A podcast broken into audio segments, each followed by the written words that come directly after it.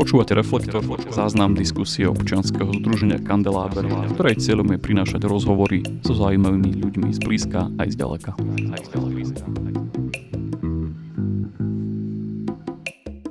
Tak dobrý večer, s miernym omeškaním, ale predsa len začíname. Vítam vás v bašte v mene občianskeho združenia Kandeláber. Poprosím niekoho pri svetle, aby zhasol to zadné svetlo. Moje meno je Jakub Lenart, budem vás sprevádzať týmto diskusným večerom Reflektor, už dvadsiatym piatym diskusným večerom v našej režii v poradí. Máme nový rok a ja som vždycky túžil mať jednu diskusiu venovanú vždycky takému zhrnutiu, čo sa, čo sa vo svete udialo, čo sa u nás udialo. A presne to budeme rozberať aj dnes večer. Tým, že je pracovný deň a všetci zajtra ideme do práce alebo do školy, tak nebudeme mať takú prestávku ako zvyčajne a dáme si to v jednom bloku. Ja mám na našich hostí pripravené v podstate tri také jednoduché otázky a potom dám priestor najmä vám, aby ste sa vypýtali. Dnes tu máme takú cenu pre odvážnych, aby sme podporili otázky z publika, tak sme dostali takúto spoločenskú hru, ktorá sa volá Gorila. Je to kvízová hra pre malých aj veľkých, otázky z našej politiky a z našich kauz. Takže kto na záver bude klásť tie najzaujímavejšie otázky, tak dostane takúto vzácnu cenu. Viac potom, viac potom na záver, aby som vás motivoval. No a mm, naši hostia, našich hostí chcel som predstaviť viac, ale nechceli byť až tak predstavovaní, ale vy ich určite poznáte. Sú to pán Michal Vašečka a Petr Šúc, môžete im zatlieskať. A pán Vašečka je sociológ a pôsobí na mňa ako taký usmievavý optimista. A pán Šúc je novinár a komentátor a pôsobí na mňa ako taký zamračený pesimista, takže je to celkom, možno bude nejaká chémia medzi nimi. A prebiehať. Každý z nich má vlastný mikrofón. Môžete kľudne reagovať aj, aj navzájom na svoje vlastné výpovede. No a moja, moja taká prvá otázka na úvod je, máme za sebou rok dvetisícdevätnásť. Aký bol rok dvetisícdevätnásť pre svet? Čo z vašho pohľadu významné sa udialo vo svete? A skúsme hovoriť nielen o negatívach, ale aj o pozitívach. Takže rok dvetisícdevätnásť vo svete.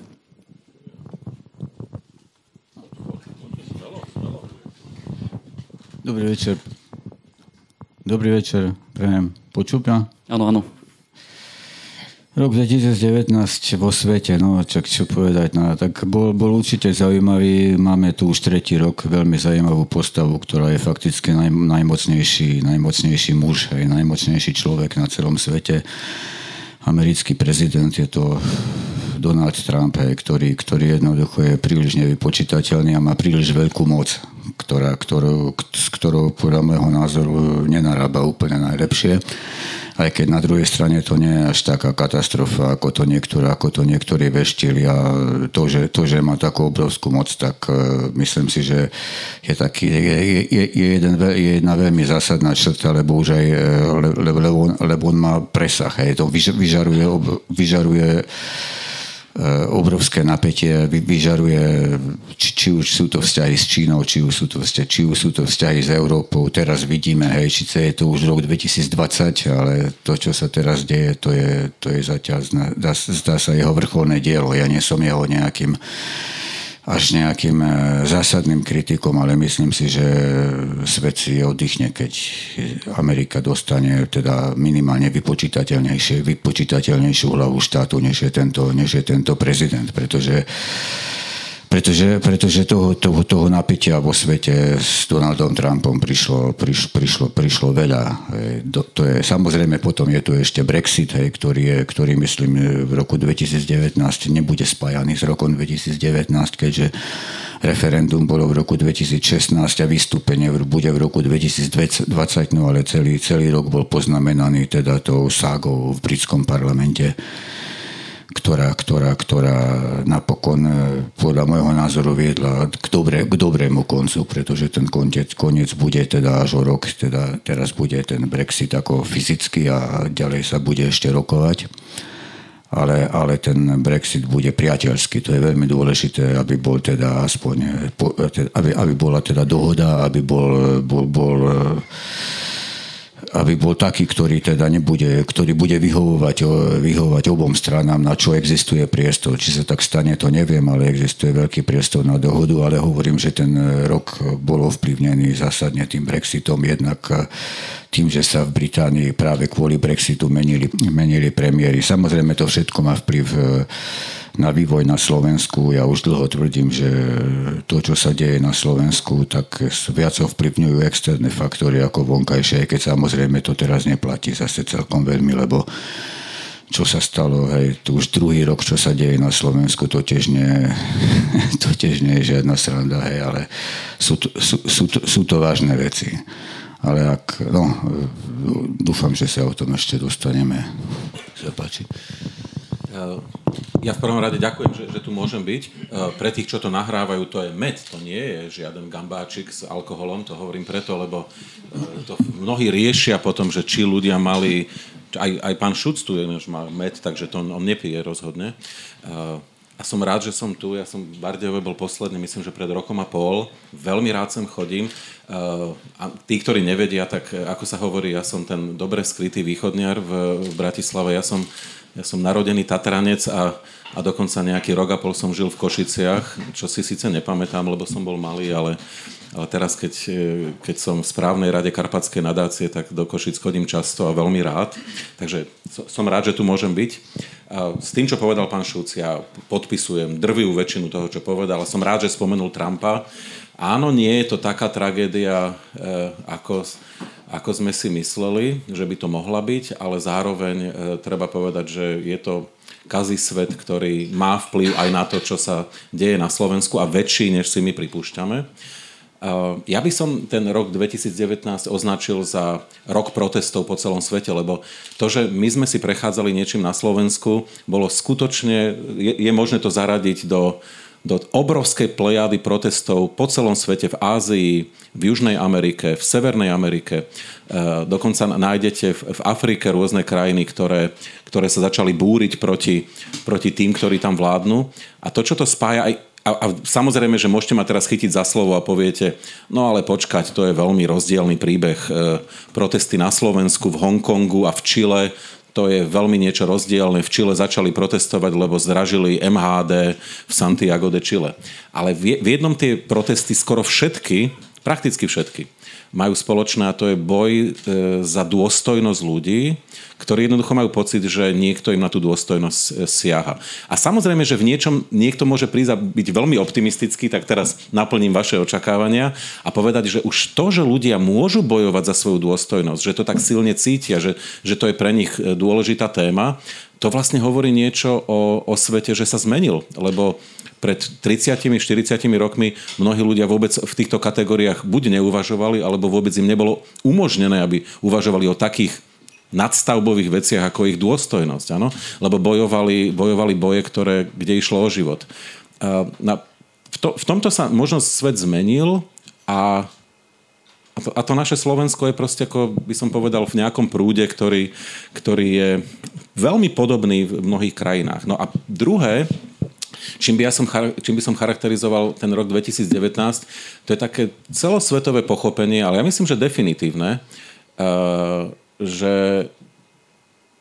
ľudia, ktorí jednoducho začali popierať výsledky osvietenstva cez všetky, teraz ne, nebudem používať to slovo fake news, ale jednoducho konšpirácie, nezmysly, hlúposti na sociálnych sieťach, že títo ľudia sú v skutočnosti ďaleko nebezpečnejší, než sme si mysleli, a že tých šesť veľkých firiem, ktoré, ktoré obhospodarujú sociálne siete, že jednoducho musia byť v nejakom, nejakom smere regulované. V Nemecku, vo Francúzsku, by som povedal, v celej Európskej únii toto, toto povedomie už vedie k nejakým legislatívnym návrhom. Američania sa bránia, pochopiteľne, sú to tzv. Ich firmy. Ale ja iba pripomeniem, Facebook to je firma, kde vďaka Facebooku sa uskutočnila jedna genocída v Ázii napríklad.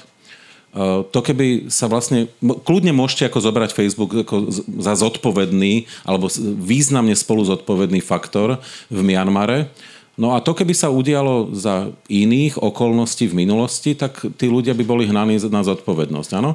A a asi to, asi to budeme musieť robiť. Hej. To isté predaj dát e, nejakej firme v Británii, však ani to nemusím menovať, všetci viete, o čom hovorím. No tak to je, to je niečo, na, na čo sú paragrafy. Proste. A, a ten Brexit sa e, uskutočňuje medzi iným aj preto, lebo nejaká Cambridge Analytica proste zrazu mala od Facebooku na čierno dáta, ktoré mať nemala. Hej, a mimochodom, keď, a to iba dodávam k tomu, čo pán Šuc povedal, ten Trump, ak bude zvolený v U S A, tak podľa všetkého bude zvolený zase e, vďaka tomu, že niekto sa bude veľmi intenzívne hrať e, s tými kontami na, na Facebooku a stačí, aby, mimochodom stačí, aby vlastne vyhral štyri až šesť štátov, no to ne, nepôjdeme do podrobností, štyri až šesť a v skutočnosti ide doslova o niekoľko desiatok tisíc hlasov, ktoré, ktoré stačí prevážiť na svoju stranu vo všetkých tých šiestich štátoch. Áno, čiže t- tieto dva faktory mne sa zdajú ako dôležité a to sú vlastne obidva ako veľmi pozitívne faktory, že, čo som povedal. No takže naplnil som očakávania. Dajte niečo negatívne ešte. Negatívne? No, uh, no dobre, negati- negatívne? A, t- a možno budem hovoriť viac e, ako zo svojej vlastnej skúsenosti. E, ja mám pocit, že my ako, a, asi sa k tomu dostaneme, my všetci na Slovensku žijeme v tak strašne unavenej spoločnosti, že už nás, a nechcem povedať, že nihilistickej, ale unavenej a cynickej, že mnohé veci nás už neprekvapia. E, pán Šuc presne povedal, že teda už to, čo sa deje tu, už nie je sranda, ale už to hovoríme vlastne s takou samozrejmosťou. Ja teda, ja sa vám priznám, ja som celú jeseň bol v U S A a som sledoval to, čo sa tu dialo veľmi pozorne a na celé šťastie, ako to nepoznačilo môj duševný stav, ale, ale vy, čo ste tu sedeli a každý deň, doslova každý deň ste si čítali, že čo vypustila Kočnerova tréma, tak, tak vlastne ako my nie sme možno už všetci ako úplne zdraví. A toto ja si myslím, že to je tam to negatívum, že, že my sme vlastne ako kolektívne chorá spoločnosť, že my by sme vlastne mali všetci na terapiu hromadnú. To je, to je negatívne teraz. To je. Chcete komentovať to nejak? Ja k tým sociálnym sieťam by som, by som rád dodal zase, že no, ten Trump, u, tých, u toho Trumpa tie sociálne siete teda hlavne vyskočili hlavne preto, lebo tam bola teda dokázaná, hej, fakticky je to dokázaná, hej, dokázaný nejaký ruský vplyv, hej, čo je štátny vplyv iného štátu, čo je, čo je, čo je úplne, čo je úplne novum, ale nie je to vec tohto roka, je to vec, je to vec ešte, je to vec ešte roka dvetisícšestnásť. Na druhej strane už Barack Obama, Keď, keď vyhrával, pr- vyhrával prvýkrát, tak sa hovorilo, že majú zásadný vplyv, zásadný vplyv na to sociálne siete. Akurát sme to vtedy ešte nevnímali, že čo to je, koľko je tam toho fake news a koľko, koľko tam toho fakeov nie je. Zase, no, čo ja viem o brexitovej kampani, tak, tak klamalo sa trochu z oboch strán. Hej. Proste bola to, bola, bola to kampaňa, ale tá, tá, tá, tá analytika, ako to je, to je druhé meno, tá analytika, to teraz neviem, že Cambridge Analytica. Cambridge Analytica, tak tá Cambridge Analytica, to je, na, to je naozaj novum, ktoré, ktoré ale, ale deje sa to, ale deje sa to v menších kauzách, ten zber dát, hej, a to, vyťažo, to vyťažovanie tzv. Megadata alebo big data sa, sa deje všade a my jednoducho tento svet ide nejakým smerom a, my, a to je, a to je to taká zásad, zásadné poznanie možno roka dvetisícdevätnásť, že už som si celkom istý, že, nie, že nikto nevie, že kam, hej, proste, že to je to, ten, ten vývoj je, be, beží takým spontánnym, takým spontánnym spôsobom a tie neštátni, tí neštátni aktéri sú natoľko sú natoľko nevypočítateľní, natoľko latentní, natoľko, natoľko proste, kto by vedel o Cambridge Analytica, keby, keby teda nebol, nebol, nebol ten Brexit, alebo keby neboli tie, tie, tie, tie voľby, tie, tie voľby toho, toho Donalda Trumpa. Či, no, tam, tam samozrejme zase zahral veľkú úlohu, veľkú, zohral veľkú úlohu aj ten americký volebný systém, hej, ktorý je taký, aký je, a teraz ho kritizovať, pretože vyhral Trump, no tak, tak vyhral. No, ale ide, to, to, je, to, je, to je tak, že ono, ono je zase, tvrdiť sa nedá, že Trump vyhral preto, lebo teda boli tie voľby, ako, že, že, že, že boli tie sociálne siete, zohrali veľkú úlohu, ale je, ale jednoducho je, to, je, je, je evidentné, že sa tu mení celá, celá infraštruktúra, infraštruktúra demokratických volieb a že, tu, a, a že jednoducho vstupujú do rozhodovania ľudí vplyvy, vplyvy, aké, aké, aké sme si nevedeli ešte pred, pre, pred niekoľkými rokmi predstaviť. Proste sa mení celá, celá tá, tá schéma rozhodovania, rozhodov, aj volebného rozhodovania, ale aj iného rozhodovania. A, a vlastne ideme v nejakom vlaku, o ktorom nevieme, že kam, že, že, že kam dorazí. Ja som dosť skeptický k tomu, čo tu bolo naznačené, že existuje šesť veľkých firiem a budeme ich regulovať. Ja sa obávam, že jednoducho neexistuje. Na to, aby sa tie firmy regulovali, by bola potrebná svetová vláda. Napríklad si vezmime, vezmime si, že tie firmy sa sú neregulovateľné ešte aj na pôde Európskej únie, pretože Česká republika navrhuje sedem percent digitálnu daň, ale Francúzsko má päť percent digitálnu daň, niekto nemá, nechce žiadnu digitálnu daň a proste dohodnúť sa na tejto úrovni, keďže dane sú suverénou kompetenciou národných štátov a nie sú kompetenciou Európskej únie, tak je, tak je, faktic, tak je fakticky nemožné. A teraz hovoríme len o priestore Európskej únie, čo je relatívne už veľmi integrovaný priestor. Nehovoríme vôbec o, o, o tom, že ako by sa to dalo riešiť a riešiť na celom svete. A, a proste tie, tie, firmy, tie firmy majú obrovskú silu a, a ja, ja vnímam to, že by sa to nejak úspešne regulovalo, ako teda, ale nechám, rád sa nechám prekvapiť, ale Ale, ale, ale, a, a fakt je ten, že, že, že ich rola, hej, do, do, dlho sme si mysleli, aj, aj v tom je možno rok dvetisíc devätnásť prelomový, dlho sme si mysleli, že nech už, je, nech už sú tie sociálne siete a, a, a tie ďalšie aplikácie všelijakého druhu, akékoľvek, ale že prinášajú, prinášajú viac pozitív ako negatív. To je, to je možno prvý rok, keď, keď, sa, keď začínam byť celkom presvedčený, že ten internet a tie sociálne siete a rôzne a ďalšie aplikácie, teda nie všetky, ale, ale mnohé prinášajú viac, viac, viac negatív ako pozitív, čo je teda dosť veľká bomba. Hej? Pretože a, a, a, a skutočne ja, ja jednak som aj proti z princípu nejak proti nejakým tvrdým, tvrdým reguláciám, ale aj keby som nebol, tak, tak neviem. Ako, tak neviem ako, a, a, a nie, že ja neviem, to by, to by nebol žiadny problém, keby ja som nevedel, ale mám pocit, že nikto nevie, že ako sa s tým vlastne ako, ne, nejako vyrovnať. Tak obzumujme si to, teda, nazumujme si to trošku na Slovensko teda. Ale ja ešte, ešte dodám, že ale ja, som si vyber, ja si vyberím iba jednu vetu a ináč súhlasím s mnohým a vyberiem si jednu vetu, ktorú, kde teda si myslím, že pán Šuc trafil veľ, veľmi dobre, že, že teda naozaj dvetisíc devätnásť a nie iba dvetisíc devätnásť, určite aj tie roky predtým, jasne ukázali, že naozaj nevieme, kam ideme, ale veľmi sa ponáhľame. Hej, mne to trošku pripomína, možno si spomínate na ten krásny film Luisa Buñuela, teraz nepamätám si, či zo sedemdesiatšesť to bolo Skrytý pôvab buržoázie. No a tam je, to je, taká, to je taký film, kde, kde ukazujú tú najvyššiu society z Paríža, ktorí celý čas pijú, jedia, súložia a zase pijú, jedia, súložia a vlastne ukazuje ten Luis Buñuel ich nekonečne prázdny svet. No a e, asi tak tri alebo štyrikrát za ten film sa objaví scéna, ktorá najprv nie je úplne zrozumiteľná, že oni sú uprostred nejakého pola pšeničného, je to strašne teplo a oni veľmi rýchlo niekam idú, ponáhľajú sa, ale nie je vidieť, odkiaľ idú a kam. Hej, a, to, no a v niečom vlastne ako paradoxne, ako my sme sa ocitli presne tam, čo ten Luis Buñuel krásne ukázal v tých sedemdesiatych rokoch, že strašne sa ponáhľame, ale nie je celkom zjavné, že kam. No a možno, možno práve preto tie, e, tie protesty, možno aj niektoré e, proti klimatickej zmene, alebo teda, o, ktoré chcú obrátiť ten príbeh e, na dobré. To je ďalšia vec, tá Greta, je, to je tiež a, de- áno, presne, presne tak, že, že vlastne mladí ľudia, a ukazuje sa, že naozaj veľmi mladí ľudia chcú dať všetkému, všetkému tomu nejaký zmysel. Ano? Tu sme blízko poľskej hranice. Poliaci hovoria v take, v, v, na túto, že v, v tým šalenstve je metóda. Hej? No proste akože treba do toho vniesť, do toho šialenstva nejaký, nejaké pravidlá hry. No a, tí, a, a mladí ľudia možno nerozumejú, možno tak, ako všetci mladí ľudia neprečítali ešte všetko a, a sú stratení v niečom, ale chcú v tom, do toho vniesť nejaký poriadok. A, a mne je to hrozne sympatické, musím povedať, ako úplne vážne. A teraz sa pozrieme na to Slovensko.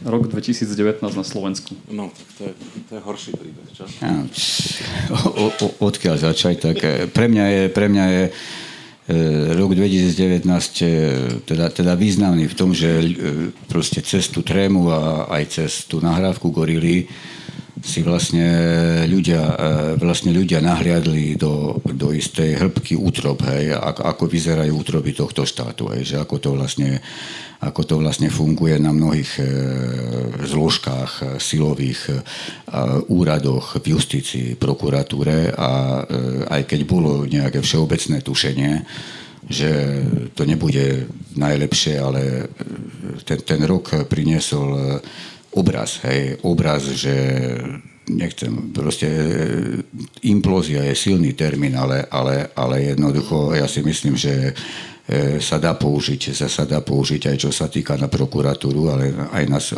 aj na súdy, aj na, aj na, aj na políciu čiastočne, aj keď je, vždy bude existovať veľmi silná námietka, že predsa toto policajti túto kauzu veľmi dobre vyšetrili, alebo že tento sudca spravodlivo odsúdil ten a ten trestný čin, a že ten a ten prokurátor postavil spravodlivo a dobre, hej, a so správnou, so správnou argumentáciou pred súd toho a toho. Hej. Proste, proste samozrejme, že je veľa pozitívnych prípadov, hej, ale tie inštitúcie musia fungovať, nechcem povedať, že bezchybne, pretože to nikde nie je, ale, ale s relatívne, s relatívne mal, mal, mal, malou percentážou proste ne, ne, nejakých defektných, defektných vecí. A tu okolo toho Kočnera sa ukazuje aj na, na, na tej celej škále, tej, na tom, v tom celom priestore tej, tej, toho, tej, tej spravodlivosti, hej, či už sa jedná o políciu, alebo potom o, o, prokurat, o prokuratúry a súdy, že tá, že tá miera skazenosti,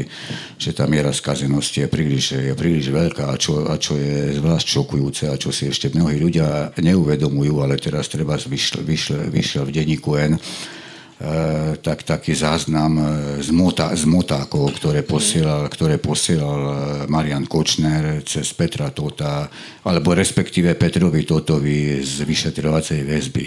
A tu si treba uvedomiť, že proste ten, ten štát držal v šachu úplný kretén, hej, pretože keď si pozriete tie motáky, tak to je, to je, to je, to je, to je, to je človek, ktorý verí v astrológiu, hej, ktorý, ktorý verí, že veštica mu vyveští, že čo, čo sa stane, proste to je, to je hrozné, hej, to je, to je jednoducho, to je, to je to je hochštapler štvrtej, štvrtej cenovej skupiny. To nie je, že nejaké, lebo, lebo ja sa stretávam častokrát aj s, s názorom, že Kočner aký bol genius, že vodil tento štát, že, že koľkých prokurátorov vodil za nos, ale tí prokurátori proste boli a, a tí všelijakí policajti a rôzne, rôzne Jankovské, s ktorými nadväzoval kontakty, to sú proste ako on.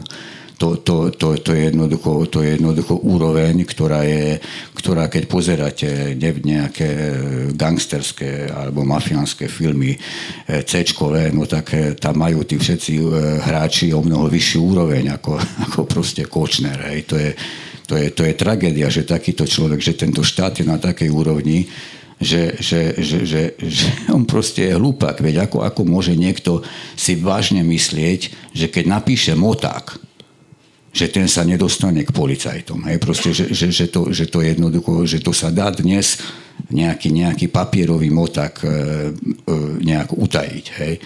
A podobne. Hej? Proste, proste on sa správa ako... ako a, a, to, a toto, toto je teda, teda zvlášť šokujúce, že tu nejde o nejakých geniál, geniálnu kriminálnu osobnosť, ktorá, ktorá prešla cez, cez rozum a, a vodila za nos ako Ted Bundy, alebo ja neviem, El Capone, hej, ako e, Rocky, hej, ale, ale, ale naozaj fakticky o, o, o primitíva, hej, aj, aj tí vrahovia dvaja, aj, aj, tá, aj tá Žužová a to všetko a, a, a jednoducho, že ľudia, ktorí sú v službách štátu, tak s takými ľuďmi vedú, vedú rozhovory a tie rozhovory teda tiež stoja za to. To, je, to, proste, to, sú, to, sú, to sú neuveriteľné rozhovory, ktoré, ktoré vypadávajú z tej trémy, tak to je, to je, to je, to je naozaj, to je, to je, to je veľmi, to je, to, to je, to je To je veľmi na, nie že na zamyslenie, to je, to je, to je obrovský vykričník. V tomto štáte jednoducho sa dostávajú cez princíp, ktorý, ktorý sa dá nazvať negatívnou selekciou, teda kontraselekciou, proste, že,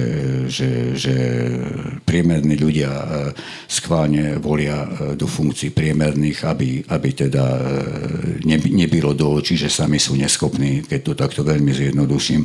Proste princíp kontraselekcie funguje v tomto štáte a dostávajú sa do, do funkcií ľudia úplne nehodní. Úplne nehodní a myslím, že tým, tým štrpí už nielen ako teda nie, tie, tie inštitúcie, ktoré som menoval, ale treba, keď sa pozrieť, pozrieme, tak aj zdravotníctvo, samozrejme, zase nie všade. Zase nie, určite sú mnohí skvelí lekári a, a, a aj dobré nemocnice, ale, ale ten priemer, ale A, a, a, ale proste to množstvo, treba z toho, čo potom Harabin zneu, zneužila, kade chodil, tam rozprával o odvratiteľných úmrtiach.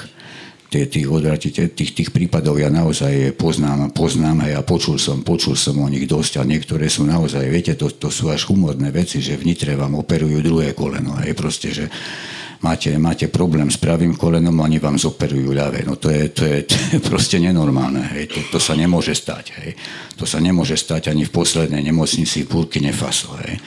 A to, že sa to stáva, stáva na Slovensku, to tiež o niečom, o niečom, o niečom svedčí. Proste zlyhávajú, zlyháva štát v niektor- vo, vo funkciách, vo svojich niektorých základných funkciách. Ten štát ešte funguje, hej, pretože zase, aby sa zrútil úplne, od toho sme ešte ďaleko ako, ako, ako komunisti, ale, ale je to cítiť, hej, ale je to cítiť, hej, že je to špatne. Skús, ináč podpisujem a skúsim trošku stručnejšie, ale neviem, či sa mi to podarí, lebo e, samozrejme, že keď sa hovorí o dvetisíc devätnásť, to meno Kočner vypl- musí vyplávať, to nikto iný by nič ne- nehovoril. Asi ľudia zo Zomry by povedali na, na to, že však teda a, aký štát, taký Al Capone, nie? No tak e, predpokladám. Vlastne zaujímavé, že ešte, ešte nemali takúto, takýto vtip, čo? No ale teraz vážnejšie, no my, tak my sme sa vlastne v dvetisíc devätnásť dozvedeli, kde žijeme a možno aj tak trošku, že kto sme. No a ja asi nebudem úplne najpopulárnejší, ale ja sa vrátim k tej myšlienke, ktorú prinášal koniec koncov už Šútovec starší a ďalší a ďalší. A veľa sa o tom diskutuje a mnohí to nemajú radi. No, ale naozaj štáty sa reprodukujú na tom, na čom boli založené. No a tento štát ako bol založený na klamstve a na zlodejine. No tak, tak sa reprodukuje. Teraz je len otázka, to ja si myslím, že toto vieme, že to je fakt. Teraz je len otázka, že či sa s tým niečo dá robiť. Ja som presvedčený, že sa dá. Uh, dá sa to zvrátiť, no ale je faktom, že toto je tradícia tohto štátu. Proste treba si to povedať. Áno, že ten Kočner nie je náhodný. Uh, A nepríjemné na tom je to, čiže všetko to, čo povedal pán Šudz, ja už nebudem opakovať. Skutočne vidieť, že začínajú zlyhávať inštitúcie tohto štátu. Je to vidieť nám... A nebudem sa vracať k takým tým veciam, ktoré niek- niekedy už sú zdrojom vtipov, že tie lokomotívy horia. No tak bodaj by nehoreli, keď majú päťdesiat rokov. Ja, ja teda ako sa divím všetkým tým technikom, ktorí ešte sú schopní to vôbec opravovať. Je to, je to náročné, ale čo je nepríjemné na tom, že ja ako sociológ viem, čo je termín anómia, normatívny rozklad spoločnosti. Každá moderná spoločnosť je v niečom anomická. Ľudia majú pocit, že, že to, čo je na papieri, nefunguje v realite. Ale samozrejme to... A teraz majú pocit, že nenadeluje sa ľuďom do, e, úplne rovnako. Tí, čo sú hore, tak si vedia zariadiť spravodlivo, spravodlivosť lepšie ako tí, čo sú dole. To je všade vo svete. Ale tá miera samozrejme je úplne rozdielna v roz, rozličných krajinách. Nebudem hovoriť, že na jednej strane môžete mať povedzme Norsko a na druhej, ja neviem, Moldavsko. A miera anómie v tých krajinách je veľmi rozdielna. A ja si myslím, že toto je to kľúčové, čo sme vlastne, teda čo ja som zistil od, po roku dvetisíc devätnásť, že my sa rútime do obrovských problémov v budúcnosti nie preto, že horia lokomotívy, lebo viete, lokomotívy môžete kúpiť nové. Tú diaľnicu snáď niektorá z dostavia. To sú proste technické riešenia. Lenže čo urobíte so spoločnosťou, ktorá nebude veriť ničomu? Proste bude nihilistická, bude voliť bláznov do parlamentu, fašistov, uh, A vlastne ešte sa na tom bude aj dobre baviť, že však pošteklíme tam tých hore. No a to, to, je, to je rozklad spoločnosti, ktorý, ktorý vlastne neviem, kde bude brať konca kraja. Hej? A to ešte zistíme iba v ďalších rokoch. Že čo vlastne, na čo sme si zarobili, čo sme, aké cesto sme namiešali. Teraz som nebol taký optimistický, čo? To veru nie. Ale máte niečo také príjemnejšie na Slovensko? No, tak, tak dobre, tak niečo tak pozitívne. A to, to je vlastne to, tá reakcia na, na pána Šúca, že on tak uh, hovorí, však vyšetrili, vyšetrili tú, tú vraždu. No však uvidíme, či vyšetrili. Hej? Ako to neviem, vlastne ja neviem. To je ako s tým príbehom o zen-buddhistickom majstrovi. Nie? Poznáte to, že, že chlapec padne v, mest, ne, v nejakom mestečku, padne z bicykla, zlomí si nohu a všetci povedia, že aké hrozné. A zen-buddhistický majster povie, mm, uvidíme. Potom je mobilizácia, všetci chlapci sú povolaní na vojnu a všetci povedia, aké úžasné, že ten kripel nejde na vojnu. A, všetci, a ten zen-buddhistický majster povie, mm, uvidíme. No, čiže, čiže uvidíme, že či vyšetrili. To ešte, to ešte zistíme, že, že, že, či sa dopátrali skutočne tých, ktorí, ktorí sú objednáva, objednávateľi. Vyzerá to tak. Vyzerá to tak. Zvonku to tak zatiaľ vyzerá, áno. No teraz trošku budeme veštiť z gule. Rok dvetisícdvadsať. dvetisícdvadsať a Slovensko. Bulvárny nápis na plagáte k tomuto podujatiu kladie otázku, že ako dopadnú parlamentné voľby. Ja to nechcem od vás ťahať takto, to bola len taká otázka, aby prišli sem títo ľudia, ale čo podľa vás máme, máme čakať od tej kampane? A čo, čo nás čaká tento rok vlastne? Možno aj mimo tých volieb. Nie, tak... Ideme, nie, poved, povedzte, že... Nie, však... Do, uh, na, ne, tak najprv nepoviem nič nové. Uh, je to úplne nepredvídateľné. V parlamente môže byť desať politických strán, ba dokonca jedenásť, to je už veľmi málo pravdepodobné. Môže ich tam byť sedem. Uh, to, to, je, to je vlastne hra, ktorá je úplne bez pravidiel. V minulosti sme vedeli, kto... Vo väčšine prípadov sme vedeli, kto vyhrá tie voľby. Ja by som teraz už ani za Smer nedal ruku do ohňa. Je to pravdepodobné, že vyhrá voľby, ale ani za nich by som už nedal ruku do ohňa.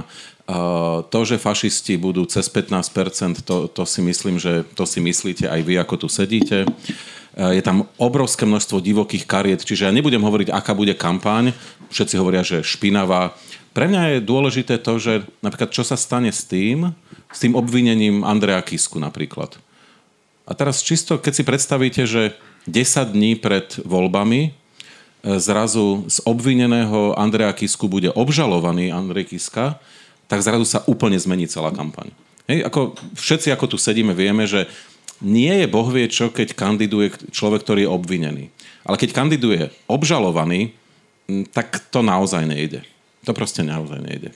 Hej, čiže zrazu sa môže zmeniť natoľko charakter tej kampania tesne, ale doslova tesne pred tými voľbami, že, že to zamieša kartami ako málo kedy v minulosti. No. Čiže a možné výsledky, možných výsledkov ja osobne vidím, možných výsledkov sedem.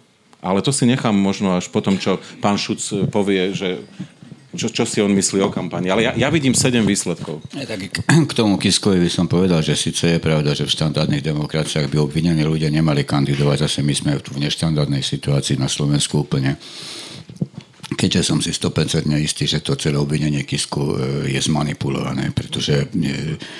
To je, to, je, to, je, to, to, to je politická pomsta Roberta Fica, ktorý má vplyv na tú národnú agentúru, kriminál, národnú kriminálnu agentúru, čo sa dá veľmi ľahko, nie že dokázať, ale tie indície, tie indície, ktoré hovoria o tom, že sa nikdy, nikdy sa trestne nestíhalo, trestne sa nikdy nestíhalo to, že niekto vyúčtuje nesprávne do, do dé pé há nesprávne náklady. Hej, proste, že si zniží dé pé há o nesprávne náklady, to síce je e, daňová chyba, hej, potom on sa samozrejme, on potom samozrejme podal, podal opravné priznania, ale to sa nikdy nestíhalo, až na jeden prípad údajne na Slovensku, na to sa urobila aj nejaká, nejaká štatistika, keď zrazu je prvý, hej, prvá je firma, ktorá sa začne stíhať Andreja Kisku, tak sa musíte, tak, tak to proste je príliš. Hej.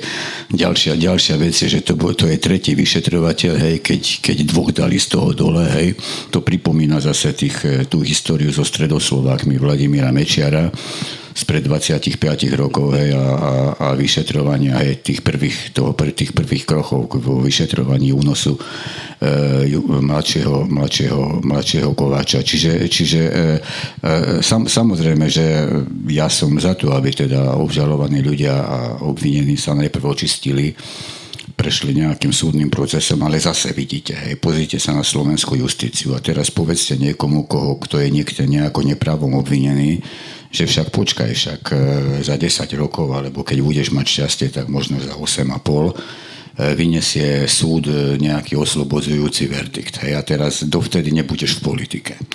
Proste, proste je tu veľa, je tu, je tu veľa chýb, hej, a defektov, ktoré, ktoré to, ten štandard, hej, ktorý by mal platiť, hej, ten štandard je naozaj ten, že obvinený človek by nemal ísť do volebnej kampane, mal by odstúpiť e, z politickej funkcie, ale jednoducho e, proste e, tých deformácií, ktoré, a, ktoré tu na Slovensku vznikli za troch vlád e, Roberta Fica, je, je príliš veľa na to, aby sme jednoducho to brali ako, to brali ako teraz tak, že no tak Andrej Kiska vystup, hej, teraz tej kampane. Ja som si, ja som si celkom istý. Už navyše, navyše ešte tam je aj ďalšia, ďalší fakt, že sa ukázalo, že to nie je neoprávnený náklad, pretože Andrej Kiska naozaj, e, teda ak viete, o, o čom hovorím, tak na, na, na, on, si, on si zaúčtoval ako náklady, hej, ako, ako náklady e, a, ako, ako náklady proste e, to, čo, to, to, čo teda, teda minul, minul teda, teda v kampani, to, to, to, čo minul v kampani, ale s tým, že to bude mať efekt pre jeho e, budúcu činnosť ako, ako ako nejakého manažéra alebo ako nejakého mentora, lebo on, on nepočítal reálne, že sa stane prezidentom. On bol sám prekvapený a teraz sa ukázalo, keď on na tých knižkách, ktoré vydával, naozaj zarobil peniaze, že vlastne on tie, tie náklady on započítaval oprávnenie. Tie, tie náklady, oni naozaj mu priniesli, ako oni naozaj priniesli tej firme zisk. Čiže, či, čiže tam nebol problém. Hej. Čiže, čiže ešte, ešte aj to, hej, aj keď nechcem sa tváriť, teda, že som daňový odborník, lebo nie som, lebo nie som, ale také, také, také základy. Proste chcem, chcem toľko povedať, že, že je evidentné, že Národná kriminálna agentúra bola zneužívaná za, za, za vlády Roberta Fica. Nechcem tvrdiť, že sa Dzurindovej vlády nejaká iná, ktorá jej predchádzala, bola úplne v pohode. To, to, to, to asi zrejme nebudem tvrdiť, ale za, za trochkrát Roberta Fica to, to, to, došlo, to došlo do absurdných, do, do, do absurdných štádií, lebo ja viem pomenovať ešte mnoho ďalších, mnoho, aj keď menej, menej známych kauz, keď, keď tá politická motivácia, hej, ten politický proces, hej, by som to až nazval, hej, bol, bol, bol evidentný. Hej, čiže Čiže, čiže, veľa vecí, čiže veľa vecí sa v tomto štáte, veľa vecí sa v tomto štáte pokazilo. A ešte, ešte jedna vec, ktorá ma napadla v súvislosti s tým, čo, čo som ja povedal, ale, ale aj odznelo, odznelo od kolegu, že my síce teraz hovoríme, že je to veľmi zle na Slovensku a že naozaj tu zlyhávajú inštitúcie a podobne. Chcem povedať napriek tomu jednu vec, že, a toto je obrovský paradox, ale... ale Ale, ale ho zdôrazňujem vždy, lebo si myslím, že je dôležitý. Na, na, napriek tomu, že v tejto krajine sa vládne, podľa môjho názoru, nekompetentne a zle a, a štát sa rozkráda viac, než je teda zdravé, aj proste, lebo viac menej sa kradne aj inde. Ale, ale tu, tu sa to naozaj preháňa a napriek tomu všetkému žijeme stále v čarovnej dobe, hej, v dobe, v ktorej je, sa máme najlepšie, hej, alebo mnohí, hej, alebo veľká väčšina teda ľudí, hej, sa, sama e, prežíva, proste pre, pre, pre, prežívame, dá sa povedať, ako naše generácie práve zažívajú najlepšie, najlepšie obdobie histórie, čo nemá nič spoločné samozrejme s, s kvalitou vládnutia, ale má spoločné proste s technologickými, s technologickými a pokrokmi a pokrokmi vôbec ako celého a, a efektivitou e, obchodu a, a kapitalizmu, globalizácie, ktorá je veľmi kritizo, kritizo, kritizovaná ako také. Hej? A, a samozrejme členstvo, členstvo Európskej únie, ktoré tiež má obrovské chyby, pretože tam vidíme tiež, že napríklad to zneužívanie eurofondov je, je nechutné. a, a, a fakticky podporuje korupcie, ale v celku, ale v celku to, to, to členstvo v Európskej únii tým, že môžeme byť, že Slovensko je naozaj členom, hej, spolku, ktorý má civilizované pravidlá, ktoré by neboli a ne, neboli na Slovensku. Ja som si istý, že proste treba z garnitúry Roberta Fica, Andreja Danka by tu civilizované pravidlá neudržali a neudržiavali, keby, keby sme neboli člen členmi, členmi Európskej únie, čiže aj tento, tento faktor značne prispieva k tomu, že na Slovensku ako proste nie je zle, ako, že, by, že by tu bola len, len, len je to obrovský paradox a hrozne, hrozne vyniká tá miera nekompetencie, šlendrianstva a, a samozrejme aj, aj morálneho bahna, ktoré sa tu nahromadilo v súvislosti, v súvislosti s vládnutím. Takže tých sedem prognóz jakých? No ešte predtým vlastne zareagujem, že súhlasím s tým, čo bolo povedané na konci. No, nahromadilo sa obrovské množstvo bahna, ale jedna vec je, ako medzi iným je to aj preto, že my proste nemáme v našej tradícii tradíciu vysporiadania sa s tým, kto, kto proste urobí nejaký prečin. Však teda tie Dzurindové dve vlády sú vlastne ako peknou ukážkou toho, že sme sa nevysporiadali s mečiarizmom, no tak sa to vrátilo v inej podobe e, s Ficom a jeho garnitúrou. A toto je taký spor, ktorý ja vediem s niektorými ľuďmi aj, aj z denníka N, že či vlastne tá mladá generácia, ktorá teraz sa tak silno hlási o slovo, že či je iná. No a ja tvrdím, že tiež vyrástli medzi nami, takže sú podobní, možno majú veľa ilúzií, možno majú veľa nejakých snov o spravodlivej spoločnosti, ale tiež vyrástli v nejakom kontexte. Tie dlhodobé vzory správania sa nejak preniesli aj na nich. No a ľudia ako povedzme Martin Šimečka, ten mi hovorí, nie, tá mladá generácia je iná, mnohí z nich strávili veľa času v Londýne, niekde v Norsku, teraz sa vrátili a sú, tak, sú iní. A presne preto ten Fico sa bojí, lebo sa bojí, že skončí v base, lebo keby išlo o tú staršiu generáciu, tak s nimi sa už nejako dohodne, tak ako sa Dzurinda dohodol s tým Mečiarom nejako. A, nejaký, a nemuseli sa o tom baviť, proste rozumeli, že o čo ide. A teraz tá mladá generácia je iná. No a, to je, a to je otázne. Ja si myslím, že by som, ja by som bol opatrnejší uh, v tom, že či, či nájdu toľko nových ľudí, ako sa hovorí. No dobre, a k tým, že čo nás čaká?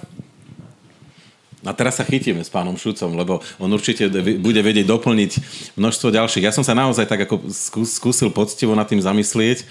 Uh, tak asi viacerí, ktorí tu sedíte, tak čakáte, že uh, tých niekoľko trpaslíkov v, v demokratickej opozícii vytvorí vládu.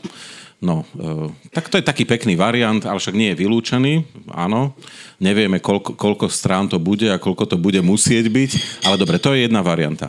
Uh, druhé, uh, ne, nejaká menšinová vláda opozičných strán držaná nad vodou, ja neviem, možno Smerodina, možno ešte niekým, o kom by ste to dneska vôbec nepredpokladali z, z rôznych dôvodov. Tretia možnosť, menšinová vláda Smeru, Smerodina, možno es en es, ak prejde, ticho podporovaná el es en es.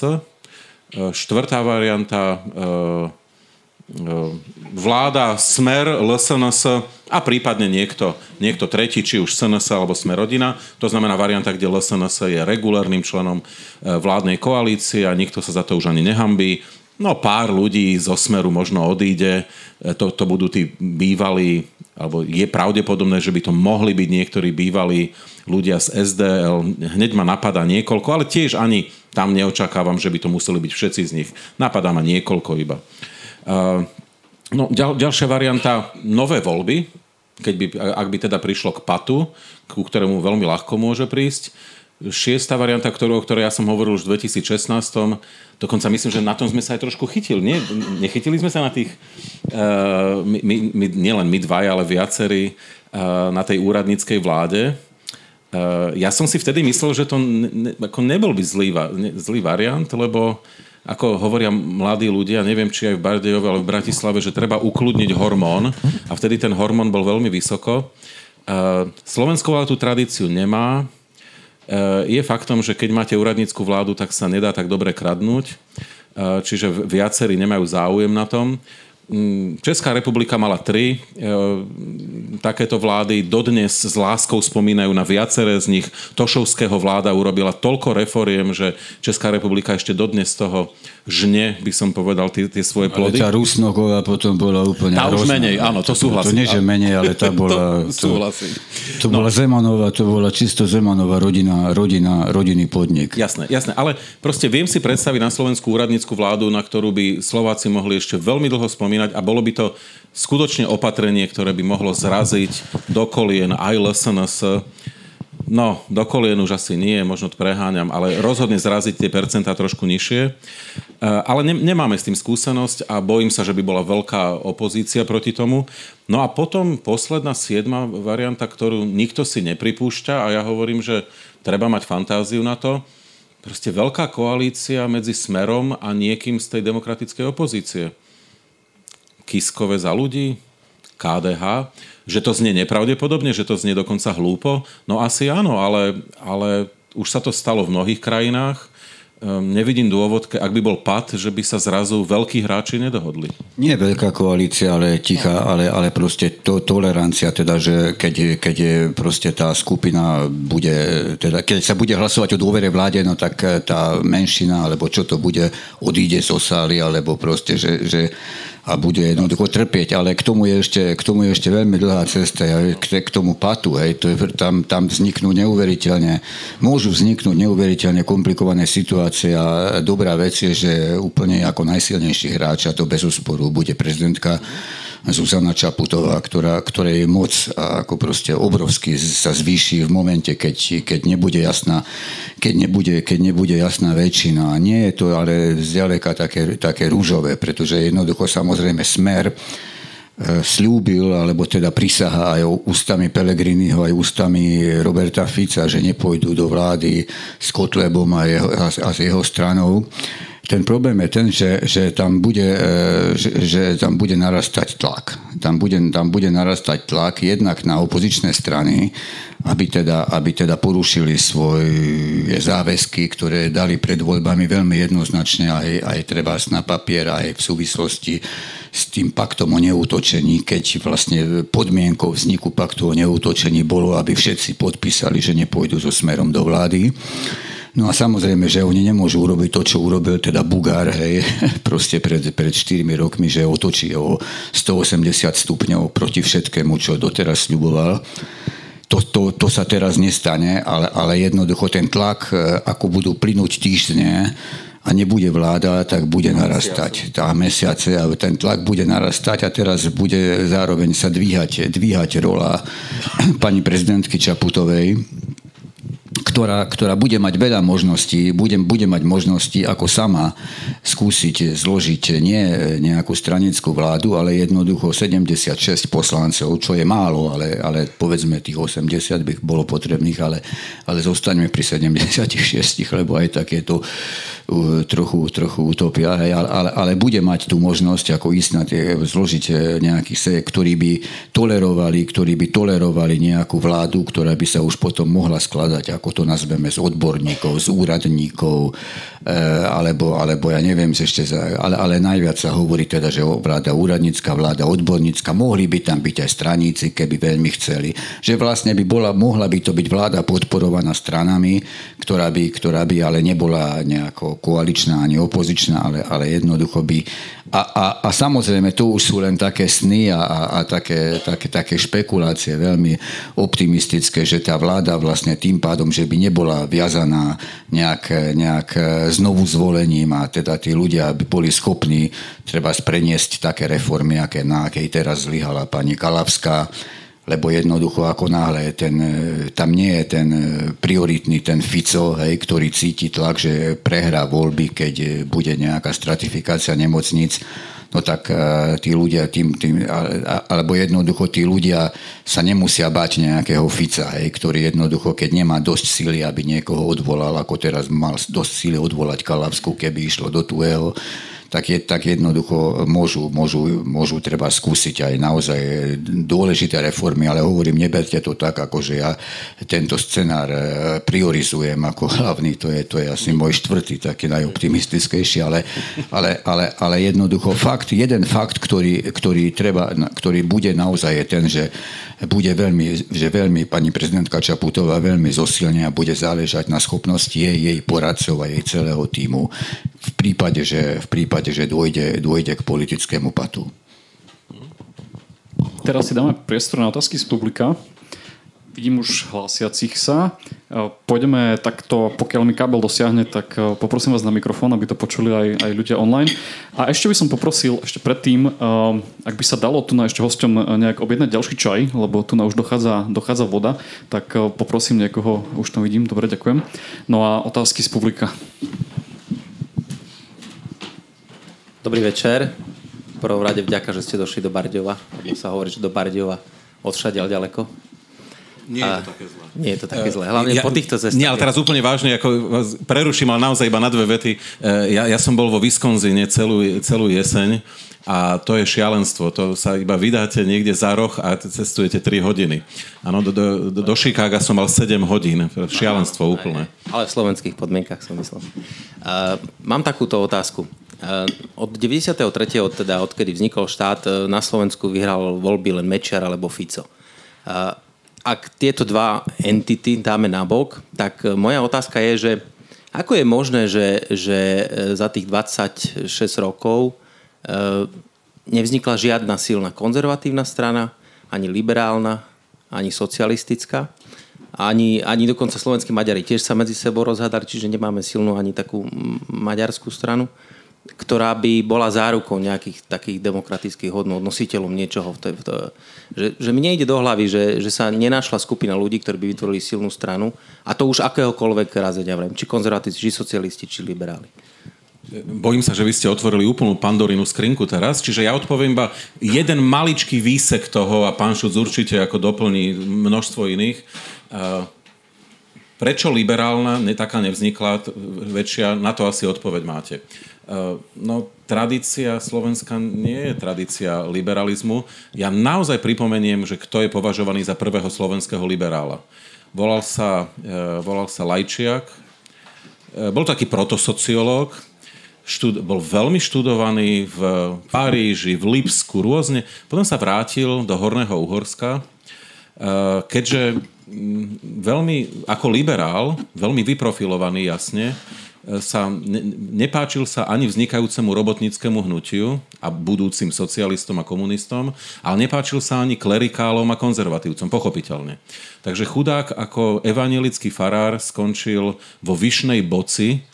To viete, kde je, že? To... A mimochodom tá cesta cez Čertovicu, tu tam stávali Rómovia v štyridsiatom treťom, takže ona tam tá cesta končila z Liptova. No a chudák, aby to bolo ešte lepšie, tak zomrel dvadsiateho ôsmeho októbra tisícdeväťstoosemnásť, presne v deň, keď vzniklo Československo, takže štát, ktorý bol založený na liberálnych tradíciách, on si už neužil. No, takže toto je slovenská tradícia. Čiže ako to, na, to, na to máme odpoveď. Jasné, vy teraz mi poviete, no ale pozor, tak to už dneska nie je jeden človek, to už dokonca nie sú tisíce, to sú desiatky tisíc liberálov. Tiež ale otázka, že ako si ten liberalizmus tí ľudia predstavujú. Áno, že viete, te, pohľady na liber, čo je vlastne liberalizmus, to sme si vlastne užili za tých tridsať rokov, že Paolo Rusko bol liberál. No spovi- keď to, to je panoptikum ľudí, ktorí sa hlásili k liberalizmu. No a s tým konzervativizmom, to je už to je na dlhšiu debatu, ale poviem iba to, to zásadné. V Slovensku je panoptikum aj tí, ktorí sa hlásia ku konzervatizmu, aj tí, ktorí sa hlásia k socializmu. Sú všetci, to je to, je, to je jedno, ku čomu. Vždy, vždy je panoptikum. Áno, súhlas, súhlas. A k tomu konzervatizmu poviem iba jedno. A to je, na, ale hovorím, to je na dlhšiu debatu. Uh, skutočne, vlastne úplne nemáte pravdu, lebo ten Smer je svojím založením vlastne konzervatívna strana. Uh, čiže o, otázku musíme trošku otočiť. Ej, také, to je to, že oni to ukradli, že to utilitárne použili, že to je v niečom dokonca neseriózne. Áno, o, o tom sa môžeme baviť. Ale v podstate je to svojím založením ako konzervatívna strana v niečom, taká kresť, dokonca kresťansko-sociálna, v niektorých ohľadoch by sme ju mohli nazvať, alebo pseudokresťansko-sociálna, tak. A A čiže... Smer bol najprv tretia cesta. On začal ako tretia cesta a, a čiže to, bol, to bola Blairovská strana, hej, lebo tretia cesta... Čiže oni sú všetko, áno? We can be whatever you want us to be. No a čiže, čiže otázka znie takto. Prečo sa nepodarilo vytvoriť stranu konzervatívnu, ktorá by bola demokratická konzervatívna. Áno? A to je úplne jedno, že či by bola kresťanská, alebo či by bola nekonfesionálna. Áno? Ale nepodarilo sa to vlastne v takej, v takej miere. Kto... A niekto by povedal, počkať, počkať, to es dé ká a neskôr es dé ká ú tak trošku takou bola. No, ale to tiež bolo také utilitárne. To bolo o podpore reforiem, dali sa dokopy ľudia, ktorí mali rôzne vízie. Čiže presne ako hovoríte, nemôžeme o tom hovoriť, že že je to konzervativizmus. Proste nepodarilo sa. Inými slovami, prevažné, prevažná väčšina koreňov slovenského konzervativizmu je vlastne nedemokratická. Slovenská tradícia konzervativizmu je proste ľudácka. Hej. Tá stará, jasné, dnes už je to všetko pestrofáne. To je otázka, či to je konzervativizmus, tak to sú fašisti, hej, no tak, alebo, alebo takí nejakí, nejakí proste príliš radikálni nacionalisti a, a, a teda dávať ich dokopy, povedzme, dnes, neviem, no tak konzervativizmus sa hlási, čo po, pokladám z Petra Zajaca. Hej. Jasné, ale ja hovorím o histórii teraz. Nie, no, nie, no isté, len... Peter Zajac, to je iný príbeh, samozrejme. No...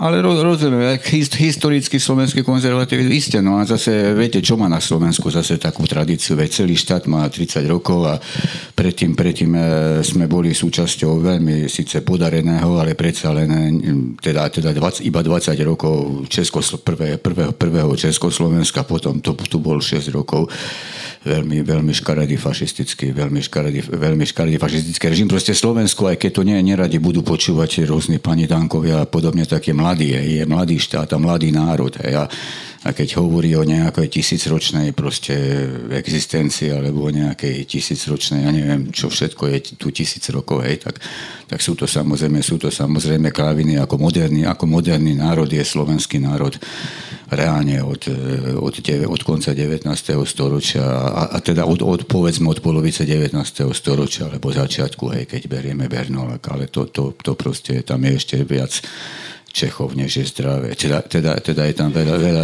či, čiže, čiže, čiže len toľko chcem povedať, že ak hovoríme teraz, že slovenský konzervativizmus nejako nemá korene, alebo že ešte nemá, tak, tak jednoducho tu nemá nič. Hej, proste jednoducho to je mladý národ. Nie, toto beriem a samozrejme, že môžeme sa do toho dostať, ale teraz vlastne ma napadlo, že však prečo to brať tak fatalisticky? No, sú, lebo súhlasím s tou tézou, že vlastne dnes sme vo fázi budovania tej tradície. Nie? A mimochodom, keď sa pozrieme na Čechov, tá česká spoločnosť, nebudeme to porovnávať, lebo všetci, ktorí majú niečo načítané, tak vie, každý vie, o čom všetkom už Česi diskutovali posledných stopäťdesiat rokov. Keď sa prejdete v Prahe, v Brne, okolo knihkupectiev, tak vás musí zaraziť, že rovno vo, vo v tých vitrínach máte päť knižiek minimálne, ktoré sa zaoberajú, co je smysl našich dejín. A Česi proste poctivo a trošku je to taká ako... No už, už je to dlho. Proste, áno, diskutujú, co je smysl našich dejín.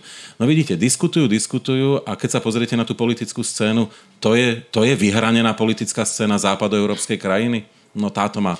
Majú od toho približne tak ďaleko ako my, že? No. To je jedna vec, ktorá je na Slovensku. Ja, ja, ja nedokážem pochopiť, že ak pozrieme do slovenského parlamentu a potom ak pozrieme do českého parlamentu, tak to je, to je nebotičný rozdiel. Ale, ale skutočne, čo sa týka intelektu a proste spôsobu pre, reči a, a, a všetkého, argumentácie, ale ten výsledok politicky je rovnaký. To proste... A, a, a, ja nerozumiem, naozaj nerozumiem, že čím to je. Neviem, či o tom ako sociológ niečo viete, ale to proste... Môžem, môžem k tomu povedať, no, to, ale to je moja skúsenosť. Česi veľa, veľa diskutujú a radi. A nesmierne dlho. Potrebujú mať veci vydiskutované. No my sa z toho môžeme smiať kľudne, len problém je, že Slováci zase nediskutujú. Áno, proste rozhodne sa tu a teraz a všetci sa musia prispôsobiť. Niekedy je to dobré. Lebo to rozhodnutie bolo správne. No ale častokrát to nemusí tak byť. No, však náš, bol taký krásny, to je taká krásna anekdota ešte z Prvej republiky, kde sa opisovali reakcie rôznych národov vo vnútri Československej armády na rozkazy, ktoré dávali. Nemci povedali javol a splnili. Česi začali diskutovať. Keď boli presvedčení, že je to dobrý rozkaz, tak plnili s nemeckou dôslednosťou. Slováci povedali, že splnia a nič neurobili. Stratili sa, trebárs. Hej? Maďari chytili hysterický záchvat a, a, a strašne kričali. No a, a takto je to pekne opísané, ako niečo na tom je. No, že proste v tomto zase Česi dlho diskutujú, ale keď to vydiskutujú, tak potom už sú dôslední. No, len bohužiaľ to dlho trvá často. Tak máme ďalší, ďalšiu otázku niekde?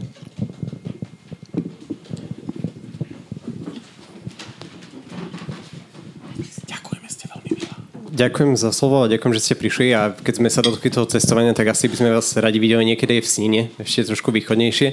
Teraz ja vám niečo prezradím o sebe, ale to nikde nepovedzte. Ja som nikdy nebol v Snine. No, ale treba to, to je, napraviť. Ale viete čo, že to je asi posledné miesto v tejto krajine, kde som nebol?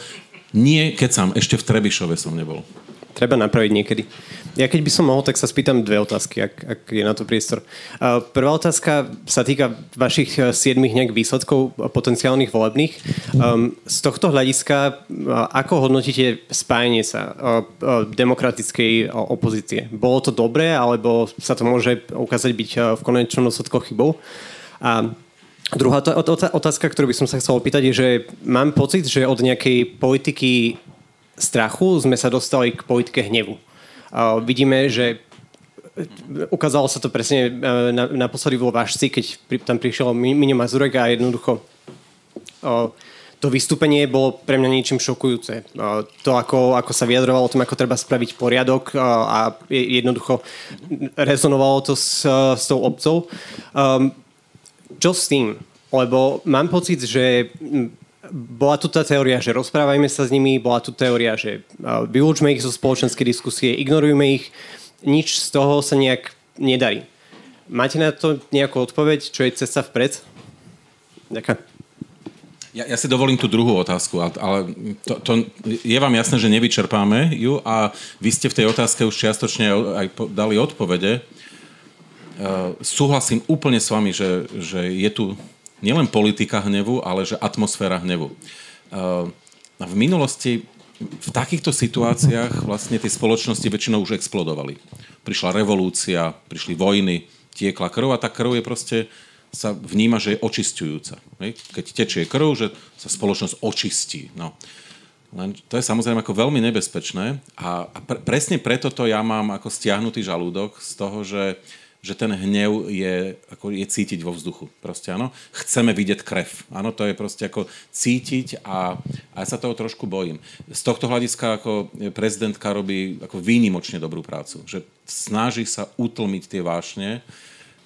Či to bude ako viesť k niečomu po voľbách, to, to uvidíme. No a že čo, v tomto zmysle čo s fašistami? No ukázalo sa, že, ukázalo sa, že žiadna z tých Ponúkaný, ponúkaných riešení proste ako e, sa nejak nematerializovalo. E, ja som bol tiež veľmi skeptický s tým, že či sa s nimi vôbec púšťať do debatu. Ja, ja to poviem úprimne. E, X-krát som s Andreom Bánom o tom rozprával, že ja ho obdivujem za to, čo robí, ale ja, ja to v sebe nemám, aby som s nimi išiel diskutovať. Ako, ako férovo to poviem, že... Ale je to možno aj trošku arogancia z mojej strany, že mňa to nebaví proste. Mňa nebaví sa o tých hlúpostiach s nimi baviť. Uh, uh, to, viete, že ja som tiež napísal nejaké knižky, články na, na nejaké témy a potom príde nejaký Mazurek, dá nejaký post a ten číta, a to musím objektívne povedať, a ten číta proste päťdesiatkrát viac ľudí ako to, tí, čo čítali moje knižky. Čiže ja by som sa mal nad sebou zamyslieť a ísť niekam tiež na Facebook a tam proste vypisovať veci, ktoré budú, ako sa hovorí v angličtine, catchy. No ale um, ako nebaví ma to. Vlastne nás to nikoho nebaví. Viete, že ten Andrej Bán je vlastne výnimočný človek, ktorý si povedal, že toto bude moja misia. Že ja sa budem snažiť medzi nimi medzi nimi vyvolať diskusiu v ich vnútri, ukázať, ukázať im, že nemôžu na nás kričať, ale že všetci sa budeme musieť spolu baviť a na úrovni. Áno? A to sú tie jeho príbehy, kde, kde keď niekto začal na fašistov kričať, tak povedal, nie, nie, nekričte. Dohodli sme sa, že všetci budeme slušní. Áno? A vlastne paradoxne si u nich získal nejakú dôveru. Otázka je, že či to bude stačiť. Chcem povedať, chcem povedať toľko, že tá Ten pretlak hnevu je úplne zásadný, zásadný a v celých, celých desiatých rokov. Hej, on narastá, on narastá s tým, ako, ako sa sta, verejná diskusia, ťažisko verejnej diskusie prenáša stále viac na internet a na, a na sociálne siete. To sú, to sú už banality, to už sa, je zbytočné opakovať, hej, že tým pádom, že ľudia sú skrytí za tým monitorom a, a jednoducho sú anonymní, takým, tak Si, si dovolujú veci a dochádza im hlas hovoriť veci, aké by si nikdy ne, netrúfli povedať medzi štyrmi očami alebo medzi, alebo povedzme, povedzme, v takejto, povedzme v takejto spoločnosti, lebo oni podvedome cítia, že to sú kraviny, ale ako náhle Alebo, alebo jednoducho, že sú, sú, sú v menej cenej pozícii, ale ako náhle sú... Ale to hovorím, toto je banalita, hej, na to už prišli mnohí, na to už prišli mnohí predo mnou a ten, a ten hnev, hej, keď, keď jednoducho vy musíte reagovať, hej, na nejakého Mazureka, no tak, tak samozrejme, že máte v sebe len, len ako pocit bezmocnosti, márnosti, a ktorý sa môže transformovať na hnev, hej, že ja, že ja tu zabíjam čas, no ja to riešim tým, že samozrejme nie som na žiadnej sociálnej sieti, pretože to je, to, to, to, to je, to je, to je zlodej času. Hej. To je, to je zlodej času a som presvedčený o tom, že to oveľa viac berie, hej, ako človeku, ako dáva, aj keby náhodou ste mali šťastie na nejakých priateľov, na nejakých priateľov a, a, a tak ďalej. Ale ten hnev, ten hnev je, je taký jav demokracie, ktorý si, teda, teda taký, taký zlozvyk, hej, alebo tak, taký zlý príznak, zlý príznak, že skutočne nevidím, nevidím, ako som už na začiatku, na začiatku povedal, nejaké východisko, nejaké východisko. Tento raz, tento raz práve, vtedy to bolo inom, ale tento raz je to práve z tohto tónu, hej, že, že, tá, že tá diskusia má takýto tón, hej, a, a, a, vulga, a vulgárne. A, a, a je nesmierne vulgárna a ja, a ja z toho nevidím, že by to malo nejaké, nejaké Tak, také východisko, ktoré by dlhodobo prospelo, ktoré by dlhodobo pros, prospelo demokracii, a tým pádom padá samozrejme aj úroveň, aj kultúra verejnej diskusie a tá, a tá demokracia prestáva byť schopná, e, to je konečný dôsledok, generovať, generovať elity, ktoré sú spôsobilé e, tých funkcií, na ktoré, ktoré, na ktoré si vlastne robia, robia, robia politickú, politickú kampaň, a to, to vnímam ako, je možné, že sa to presekne, že príde ide nejaká možno regulácia alebo neviem čo, ale, ale, ale zatiaľ ma to naplňa teda len, len, len skepsou. No ja, ja dodám, ináč teraz budem ako za elitára, takže kľudne ma ako tak označte, ale viete, keď si tak predstavte si Bardejov pred sto rokmi. Uh, je tu učiteľ miestneho gymnázia. No a zrazu príde nejaký taký Ferko tu niekde z dediny a rozpráva hlúposti, viditeľné sprostosti, áno. A ten ten učiteľ z toho gymnázia si sa s ním nebude baviť vôbec pred sto rokmi. Vôbec. Proste, ako Ferko je proste hlupák. Ale to, to je to, že ja si to pamätám ešte, keď ja som bol gymnázista, tak však ja som mal tiež spolužiaka, ktorý niečo splietal o Jozefovi Tisovi. Všetci sme na ňo nakričali, že je debil. A bolo vybavené proste. Ako nikto sa s ním nebavil ďalej. Lenže teraz oni sa na, tý, na tom Facebooku všetci stretli. Tým pádom samozrejme sa posmelili. A to je presne o tom, že...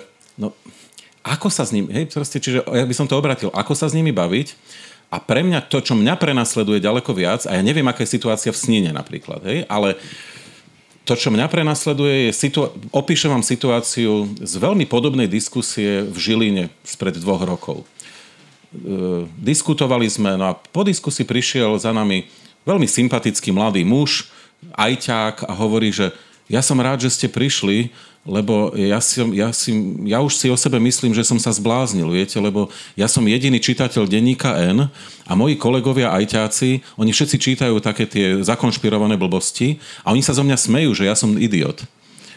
A však ja viem, že je to opačne, ale ja už som o sebe zapochyboval, lebo ja sedím v miestnosti, kde proste je nás pätnásť a štrnásť to je čitateľ, to sú čitatelia proste parlamentných listov, hlavných správ a tak ďalej. A ja už... A toto je pre mňa nebezpečné. Viete, že, že vlastne v momente, kedy tá, tá strana, ktorá úplne stratila kompas, e, začne tých ostatných vlastne nálepkovať tým, že oni sú tí idioti. No to je, to je to, že vlastne sa to všetko obráti za, za, teda z nôh na hlavu. Hej? Pre, a zopakujem, pred sto rokmi v Bardejove by ľudia, ktorí patrili medzi tie vzdelané vrstvy, by sa s nejakými hlupákmi vôbec nebavili. Bolo by to pod ich úroveň. A my teraz vlastne my to musíme robiť. A len vlastne musíme si nájsť cestu. A na, naozaj poctivú odpoveď, že ako. Nie prečo. Už vieme, že áno, ale nevieme ako. Ja, som, ja mám pod, podobnú, podobnú jednu skúsenosť, to mi pripomenul kolega. Ja som bol nedávno na nejakých narodeninách, to bola nejaká pani, hej, asi, teda, teda ja, poznáme sa veľmi dobre, hej, no proste, tak som bol pozvaný na, pozvaný na narodeniny, ona oslavovala nejakú tridsaťpäťku a, a, a teraz tam bola kopa ľudí, hej, no a, a zrazu, a zrazu, nebude, teda skrátim, skrátim to, hej, ja som si tam pripadal ako proste úplný blázon, lebo všetci, ako ma začali presviečať, že ako si Američania zostrelili tie dve veže, hej, že proste, že to je predsa, že to je predsa dokázané a že ako vôbec, že vy to, veď vy píšete do novín, to ako to, to vy nerozumiete, však tam si pozrite v inter, na internete. Ale to bola, ale to pätnásť ľudí mi hučalo do hlavy, hej. A zapochybovali ste o seba, že? A normálne, a normálne ako proste, a čo teraz, hej? Ja teraz som na e, narodeninách, hej, je to spoločenská udalosť, nesmiem nikoho ani uraziť, hej, alebo teda väčšinu ľudí som nepoznal. A, a, no hrozné. Mm-hmm. Ako proste, no to, to, to taký zážitok, to je celkom nedávno. Mm-hmm. No. Ale ešte ste mali jednu otázku, tú prvú. Prepáčte, ja som si ju nezapamätal.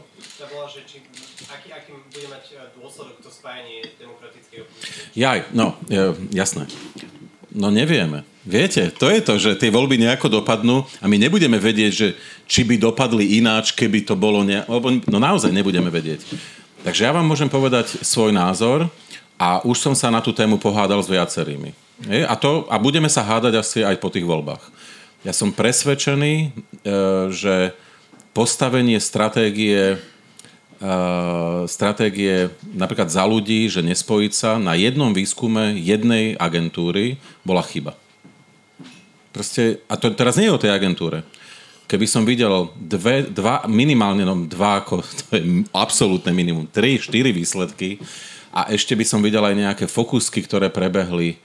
No potom, ako sa, potom by som ma možno presvedčili, ale sú tam nejaké rozdiely medzi, povedzme, pé es Spolu a Za ľudí. Všetci ich vieme, sledujeme, vieme, aký je rozdiel v princípe medzi Mírom Beblavým, ktorý sa snaží urobiť v podstate takú nejakú zvláštnu napodobeninu es dé ká ú, pé es, ktoré je ľavo, doľava od, od stredu a je progresí, progresívnou stranou, ktorá samozrejme nemôže byť označená za ani pravicu, ba dokonca je otázne, že či vôbec ju môžeme volať stredovou stranou. Myslím si, že skôr nie, že, že je to skôr doľava od stredu. No a, a Kiska, ktorý sa profiluje ako stredová strana, ale predsa len je, má tam pravicové prvky. Dalo by sa to spojiť? Som presvedčený, že áno.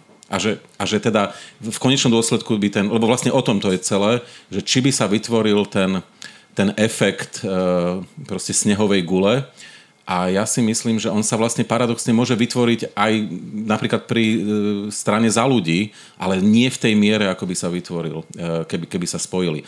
Ja napríklad poviem úprimne, že ja dnes by som ruku do ohňa za pé es Spolu ako nedal.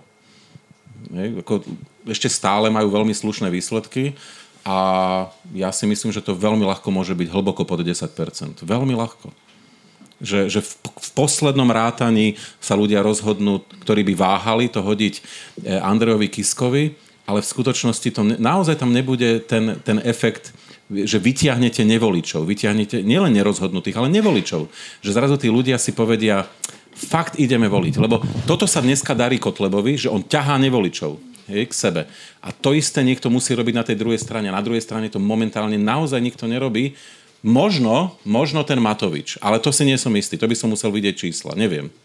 Možno. Ja by som mal dve otázky. Uh, jedna otázka sa týka prieskumu, ktorý som si dneska, uh, ktorý som dneska zachytil. Robila to nejaká spoločnosť Pew Research Center, neviem, ako nepoznám ich, ale zaujalo ma číslo uh, podpory, uh, ktoré má Vladimír Putin ako najdôveryhodnejší svetový nejaký líder medzi Slovákmi štyridsaťdeväť percent. Potom myslím, že nasleduje Angela Merkelová tridsaťšesť percent. A moja otázka by bola, že o čom to svedčí, hej, že táto vysoká podpora Vladimíra Putina, keď uh, tých štyridsaťdeväť percent je teda akože ďaleko viacej, ako je nejaká podpora takých vyslovene proputinovských strán ako es en es alebo es en es. A druhá otázka by bola, uh, vy ste to vlastne myslím aj spomínali, že uvidíme v ďalších rokoch, že uh, na čo sme si zamiesili. Ja som to teda pochopil tak, že keď mladší ľudia vlastne budú prichádzať do nejakého produktívneho veku a do veku voličov, tak myslím, že sa robia už pár rokov simulované nejaké voľby a v tých, myslím, že v tých posledných do Európskeho parlamentu vyhral, vyhrala strana es en es. Je to prejav v podstate len nejakej takej prirodzenej nejakej radikálnosti mladých ľudí, alebo je to niečo hlbšie? A že čo môžeme čakať v ďalších štyroch až ôsmich rokoch? Čo z toho môže vzísť teda? Lebo je to desivé podľa mňa. To ste sa teraz pýtali, ťažké, ťažké otázky, to, to, toto budeme sedieť dlho. Ale k tomu, k tomu výskumu, tá, tá druhá, to je veľmi komplexné, ale k tomu výskumu, pozor, či, číta, čítajte pozorne, to nie je podpora, ja si to zhodou okolností pamätám, to je dôvera a navyše v zahranično-politických otázkach. A tak ja poviem za seba, asi vás neprekvapím, no ja mám nulovú dôveru v Putina, ale je pravdou, že v niečom sú predvídateľní. Rusi sú predvídateľní v mnohých ohľadoch, že proste keď máte nastavený ten, by som povedal, ten filter nejakým spôsobom, tak sú veľmi predvídateľní. Možno, možno v tomto zmysle, čiže ja by som odlíšil dôveru a by som povedal ocenenie toho, že niekto je napríklad predvídateľný alebo že dá sa mu dôverovať, čo sa týka zahranično-politických vzťahov. No viete, keď sa ma spýtate, či sa dá dôverovať Trumpovi v zahranično-politických vzťahoch, tak na to sme sa tu zhodli, že no, no nedá sa. Ja, nikto nevie, čo on vlastne zajtra urobí, to je proste nepredvídateľné. Putinovi sa vlastne paradoxne dôverovať dá, aj keď teda z môjho pohľadu v tom negatívnom slova zmysle, áno. E- Dá sa dôverovať, že keď budú mať možnosť niekde okupovať kus ďalšej krajiny, nepochybne to urobia. Asi, čiže ja mám vlastne dôveru v Putina, čiže mohol by som byť medzi tými štyridsaťdeväť percent, hej? Rozumiete? Ale teraz vážnejšie, boli aj predsa otázky, a teraz už si nepamätám ten výskum, kto to robil, či to bol Focus, či ako, a nie je to dôležité, kde sa pýtali na dôveru. No a to bolo pre mňa desivé, pretože tam Slováci totižto sa nápadne blížili Rusom. Viete, pretože dneska Putin v Rusku nie je nejaký zrovna špeciálne populárny, tá dôvera k nemu medzi Rusmi nie je nejaká vysoká, ale Slováci mali relatívne, akože veľmi podobnú. V Rusku je to niečo okolo tridsať percent a Slováci mali dvadsaťosem percent, nepamätám si to presne, proste nápadne podobnú. No to je desivé. Súvisí s tým, čo som hovoril, že, Slova, teda, že tu je tá, tá demokracia a vôbec tá, tá kultú, kultúra mladá a teda súvisí, e, tento štát nemá úplne vyriešenú svoju, svoju ani, ani, ani zahranično-politickú identitu, hoci mnohí hovoria, že, že vstupom do NATO alebo nejak takto sa to, sa to, sa to, sa to vyriešilo. Si, si to nemyslím, je to cítiť a to nebezpečenstvo je, je práve v tom, že Ako, ako teda jednak to NATO veľmi praská vo švíkoch, ale takisto ja cítim aj, aj, aj veľký tlak na, na, na Európsku úniu, kde, kde môžu prísť, netvrdím, že ďalšie vystúpenia, ale, ale, ale, ale, ale proste rôzne, rôzne udalosti, ktoré kto, tak, tak cítim práve, cítim práve v, tejto, v tejto súvislosti to, že Slovensko, ak sa ocitne trochu v menej, v menej, v menej nejakom zviazanom, v menej hodnotovo, v menej hodnotovo čitateľnom priestore, kde jednoducho vie, že kam má patriť hej, a kam patrí a kde sa zaradilo, tak, tak sa tu môže, ja, ja nechcem tvrdiť, že teraz budeme bojovať staré vojny, že sa tu objaví nejaká recidíva komunizmu alebo, alebo, alebo nedaj Bože stalinizmu, a, a, a, ale, ale sa, sa môžeme o, o, povedzme dostať tam, kde už veľ, veľmi nakročilo treba z Maďarsko. Hej? Ako keď sa pozriete do Maďarska, tak tam vidíte už veľmi zaujímavé veci, keď napríklad ľudia, ktorí sú zamestnaní v štátnej správe a v samospráve, teda v, sa, v samospráve sú teraz aj opozičné, ale, ale, ale teda najmä vo Fidesáckej, ale, ale v štátnej správe a vôbec v rôznych pod, podnikoch, ktoré majú veľmi úzke klientelistické väzby na politiku a na politiku, na politiku Fidesu, tak jednoducho oni s vami už nebudú hovoriť o politike. To, to, ako, to, to, to, to naozaj to je, to je reálny jav, ktorý je v Maďarsku, že tam už proste sa ľudia boja. To, a to je, to je situácia, ktorá tu bola do, do osemdesiateho deviateho roku na Slovensku. Ten, ten, takýto jav, hej, bol, bol, samozrejme to si tí starší, tí starší aj pamätáte, že jednoducho proti komunistom sa predsa nedá hovoriť a, a, a niečo podobné sa začína, sa začína teda rysovať aj rysovať aj Maďarsko a sa bojím toho, že, a sa bojím toho, že tieto, to, to, tomuto, ja, to, tomuto ja hovorím ako rusifikácia, nie je to i, aký, nejaký, nejaký ideálny termín, ale, ale viete, no teraz to trochu e, zjednoduším, ale e, kedysi, keď sa ma pýtali, že e, čo vlastne ja vidím ako také, také strašné na Rusku, hej, no tak som hneď hovoril, som hneď hovoril to, že ako novinár som si istý, že mi nepreženú guľku cez hlavu, ako povedzme niekedy ako tridsiatim, povedzme, alebo neviem koľkým Rusom, hej, novin, ruským novinárom za rok, hej, alebo neviem presne koľkým za rok, ale proste, že tam je to bežné, hej. No a na to sa, na to sa síce stalo na, Slo- stalo na Slovensku to, že na to sa na Slovensku stalo, že už teda jednému prehnali guľku cez hlavu a, a čo, čo by som v živote, čo by som v živote nepomyslel. A ja, a ja v tom vidím aj, ja v tom vidím, vidím, vidím aj tú rusifikáciu, proste ten, ten Kočner je celý tak stavaný, je to proste, e, e, teda, teda, že jednoducho kultúra, maniere, kultúra, maniere, správanie, keď sa pozriete do slovenského parlamentu, tak vidíte tam, tam určite proste také, taký, taký forma, neuveriteľ, neuveriteľný formalizmus, že len, len, len aby to nejak bolo a teraz e, kto je prihlásený do debaty, nič, končím, končím prihlásenie a pri, prezentujte sa, hlasujte a, a keď to pozrie, poz, pozeráte ten záznam, tak to ide ako, ako verklik, tam proste to nemá žiadny, nemá žiadny obsah. Záko, zákony sa schvaľujú ako za komunizmu.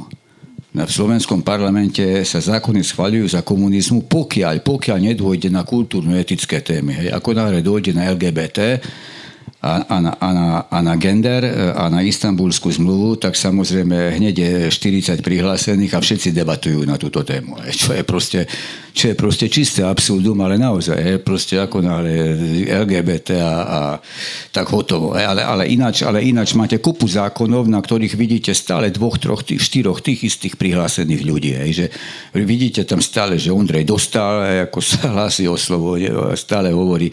A ešte niekoľko ľudí zo es á es, niekoľko ľudí, a, a, ale no a tá koalícia, to je, vedia, a, a to, to už veľmi pripomína, to už naozaj pripomína tú, tú komunistickú mašinu, tú komunistickú mašinu na, na zákony, keď fakticky to bolo úplne jedno, že, že čo tam, na čo tam sedíte a či tam vôbec, či tam vôbec sedíte a, a, a tak ďalej. Proste chcem tým povedať, že, že, že preberáme pomaly, pomaly má Slovensko, alebo tí, ktorí tu robia politiku, tendenciu naberať rôzne, rôzne maniere, o ktorých som si myslel, že skončia v novembri, v novembri osemdesiatdeväť. A tá naozaj tá veľká obava je tá, že ak popraská tá Európska únia, k čomu má, k čomu má tendenciu, aj keď si nemyslím, že by to bolo nejako veľmi skoro, ale ale, ale, ale sú, je, je, je tam založené na veľmi veľa konfliktov v tej Európskej únii. Naposledy tá klimatická dohoda, to bude o hubu, hej, to bude veľmi tvrdé. Ten New Green Deal, no a, no a, a jednoducho môže sa, sta, môže sa stať, že Slovensko sa ocitne opäť v nejakom men, menej, menej, čitateľnom, menej čitateľnom priestore, kde môžu, môžu byť všelijaké recidívy. Čo, čo, čo je moja tak, taká veľmi silná obava, keď pozriete proste na Andreja Danka, na Fica, ale aj na Pellegriniho.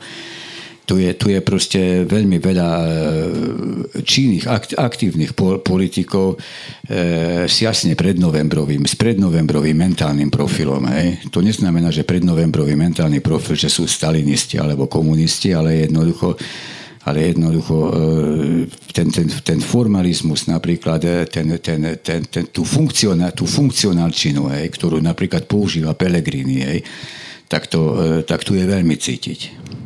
Čas sa nám pomaly naplne, tak ja poprosím... Uh, ale ja áno. som ešte neodpovedal na tých fašistov. Áno, áno, takže ja len ale... poviem, že krátke odpovede... Budem sa snažiť byť krátky, krátke ale, ale bude to náročné. Čiže, lebo vy ste položili jasnú otázku, že čo s tou mladou generáciou, kde... To lesené sa dokonca vyhráva. Máte pravdu, ich výskumu už bolo viacej a, a musím povedať, že akože môžeme uviesť veľa dôvodov, ale aj tak vlastne stále, stále nemáme všetky postihnuté. A ten je, jeden je samozrejme ten, že oni veľmi šikovne a, p, sa vymedzili voči tomu, aby sme ich volali fašisti. Ano, síce vyzerá to ako kačka, kráča to ako kačka, gá, ale, ale teda vraj to nie je kačka. Má papier, že nie je. Ale, ale má papier, no, má papier, že nie je. Mimochodom, to je ako veľmi, veľmi silný, veľmi silný moment, ktorý mnohí opakujú dnes. Ale jednoducho mladí ľudia nemajú pocit, že volia e, fašistov. Hej, to je, to je hneď prvá vec. Ináč to je akože niečo zvláštne, čo sa stalo s tým svetom, keď sa nad tým zamyslíte. Ja neviem, asi, ja, ja si tiež patrím do starej školy, že Dostojevský napísal Zločin a trest. Proste Raskolníkov zabil hnusnú úžerničku babu a vedel, že príde trest. On, má, on mal síce pocit, že teda robí dobré ľudstvu, ale zároveň vedel, že príde trest, lebo to je zločin. A tak sa k tomu aj postavil. No a dnes vlastne ľudia robia zločiny a majú pocit, že trest nemá prísť. Že to je vlastne ako, že to je niečo divné, že vôbec má prísť. Viete, a ľudia vám budú klamať do ksichtu, sa objavia na obrazovke, klamu. Taký extrémny príklad ja vždy dávam, lebo ten je najlepší podľa mňa. Redaktorka ešte es té vé sníma nejakého šéfa, ktorý už dokončuje stavbu pri Žiline Kia Hyundai a práve ide valec, ktorý už robí asfalt. Hej, a ona, že prepáčte, ale toto robíte na nevysporiadaných pozemkoch. A viete, ako je to podľa slovenského zákonodárstva, pokiaľ nie sú vysporiadané, môžete tam robiť archeologický prieskum. A on hovorí, valec takto vzadu išiel za jeho hlavou, že nie, máte, chmýlite sa, tu prebieha archeologický výskum. No, že nie, nie, počkajte, však tam už asfaltujete. Mýlite sa, tu prebieha... A teraz klamal, všetko celé Slovensko videlo, že on klame, a mu to vôbec nevadilo. Hej? A to je, no, to je nová doba, s ktorou vlastne ako nevieme čo, že? Predstavte si, že by Hitler poslal do Stalingradu tristotisíc vojakov, ktorí by nemali výložky, tak ako tí mužíkovia zelení na Kryme. Aby povedal, nie, nie, to síce možno sú nemeckí vojaci, ale nie naši. Oni sú na dovolenke. Sú z hodou okolností na Stalingrade na dovolenke. Čiže vlastne nič ne, ako nesedí. A presne z tohto tí ľudia čerpajú. Mladí ľudia samozrejme všade podruhé sú anti-establishmentoví. To je nie je nič nové. Hej? Ale... Ale tu je to, tu je to nielen že anti-establishmentové, ale to je prejav tej obrovskej anómie, že tí ľudia, mladí, majú pocit, že nie, že niekto je vagabund, ale že vagabundi sú naozaj všetci.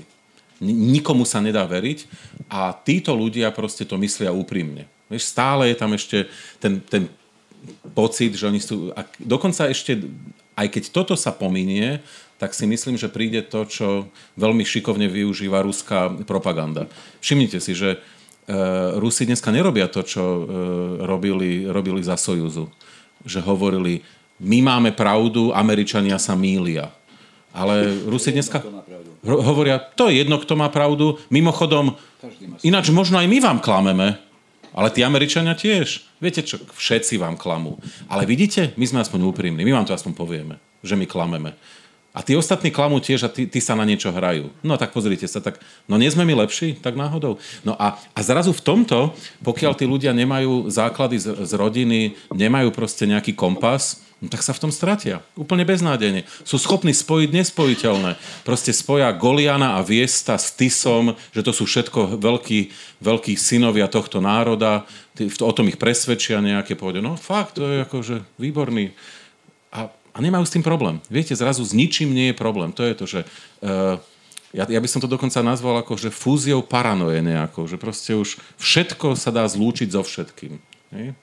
No, takže... Ale o tom by sme mohli... Ale mňa to ako desí svojím spôsobom, pretože, pretože napriek tomu, že tie odpovede máme a vieme, kde je zakopaný pes, že samozrejme, že je to o, to, o tom vzdelávaní, tak ja tvrdím, že ani keby sme veľmi rýchlo menili vzdelávací systém, že tomu ako nepomôžeme v krátkodobom meradle. Viete, že ten vlak je rozbehnutý.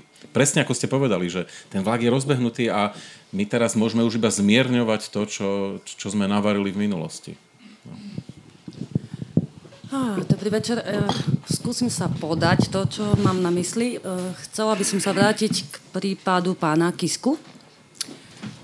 Či to už bolo vykonštruované, alebo nie, tak chcem povedať, že každý jeden človek v živote, v každej jednej fáze života sú nejaké pravidlá. A pán Kiska má s tým veľké skúsenosti, nakoľko podnikal alebo dával pôžičky ľuďom.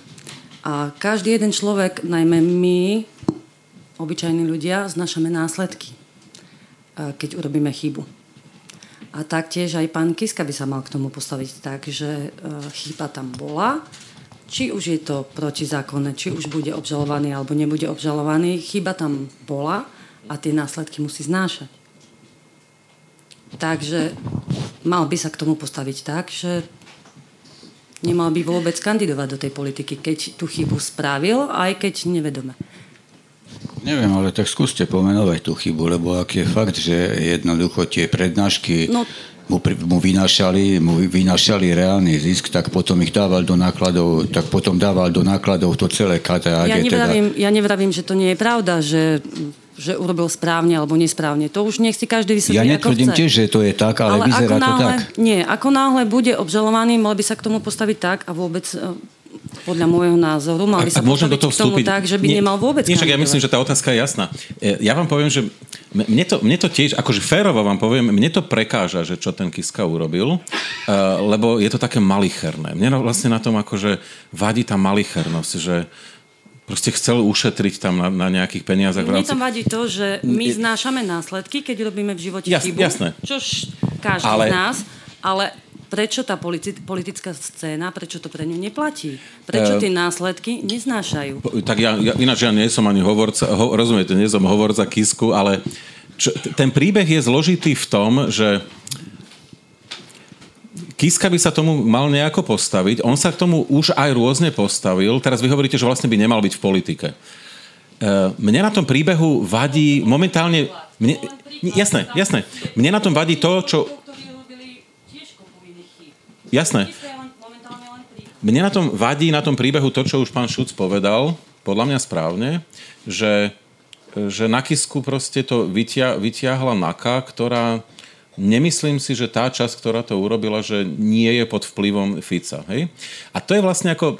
Ten, čiže ten príbeh zrazu má dve strany. A, a teraz, čiže Kiska bude ten slušný, on odstúpi, no ale potom... Fico sa bude smiať. A Fico sa bude smiať. Rozumiete, že... Áno, čiže... voľby sa môže postaviť k tomu a môže kandidovať. Jasné, no... Nie, to je proste problém. Viete, že to je krajina, kde zababraní sú všetci. Od toho viete čo? Nechcem nie, nie zababraní, ale, ale naozaj ale, no. Toto, čo urobil Kiska, robí každý podnikateľ, že jednoducho má náklad, ktorý mu neuzná daňová správa. To je celkom bežná vec, pričom to, čo sa odohráva v jeho hlave, že či teraz skúsim tam dať ten náklad a možno ho uznajú, možno ho neuznajú, možno to uvidia, možno to neuvidia, alebo či je naozaj presvedčený o tom, že ten náklad je opodstatnený, jednoducho o tom, k tomu sa my nemôžeme vyjadrovať, lebo my nevidíme do jeho hlavy. Hej. Ja nemám dôvod si myslieť zatiaľ o Kiskovi, že by to bol druhý prípad a nie ten, nie ten prvý prípad, hej. Ale za to z druhej strany, z druhej strany vidím absolútnu účelovosť hej, celého, toho, celého toho príbehu, keď jednoducho nikto, nikto na Slovensku za takýto delikt nebol kriminálne poťahovaný. Ešte nebolo za takýto delikt nikdy vznesené obvinenie a Kiska zrazuje prvý prípad, keď za, keď za neoprávnené náklady bolo vznesené obvinenie. Ale to je a... v poriadku, ale je tam kopu iných ľudí, ktorí boli obžalovaní a ktorí sú stále v politike. A to je nesprávne. Kiska je len príklad. To je dobré. To, to, to ako... aký, aký má tomu... Nie, viete, ale ja, ja znovu zopakujem, že, ale teraz naozaj skúsme, skúsme sa počúvať v tom, že viete, čo mňa na tom naozaj akože aj mrzí? Tá malichernosť toho, čo, čo ten Kiska urobil, že tak išiel do prezidentskej kampane a ešte tam chcel ušetriť nejaké peniaze, že to je také... No to práve ide. Či to je politik, či je to obyčajný človek. A my ako obyčajný ľud, tie chyby znášame celý život. Jasné. Keď urobíš blbosť v mladosti, tak to znáša človek celý život. Ale tá politická scéna pre nich to neplatí.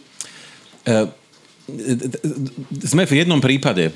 Jednu skúsenosť máme, a tak my, my to tak, by som povedal, komentujeme s pánom Šucom už dlho. Viete, a teraz to, skúsme sa posunúť od toho Kisku trošku širšie. Že, viete, čo je problém?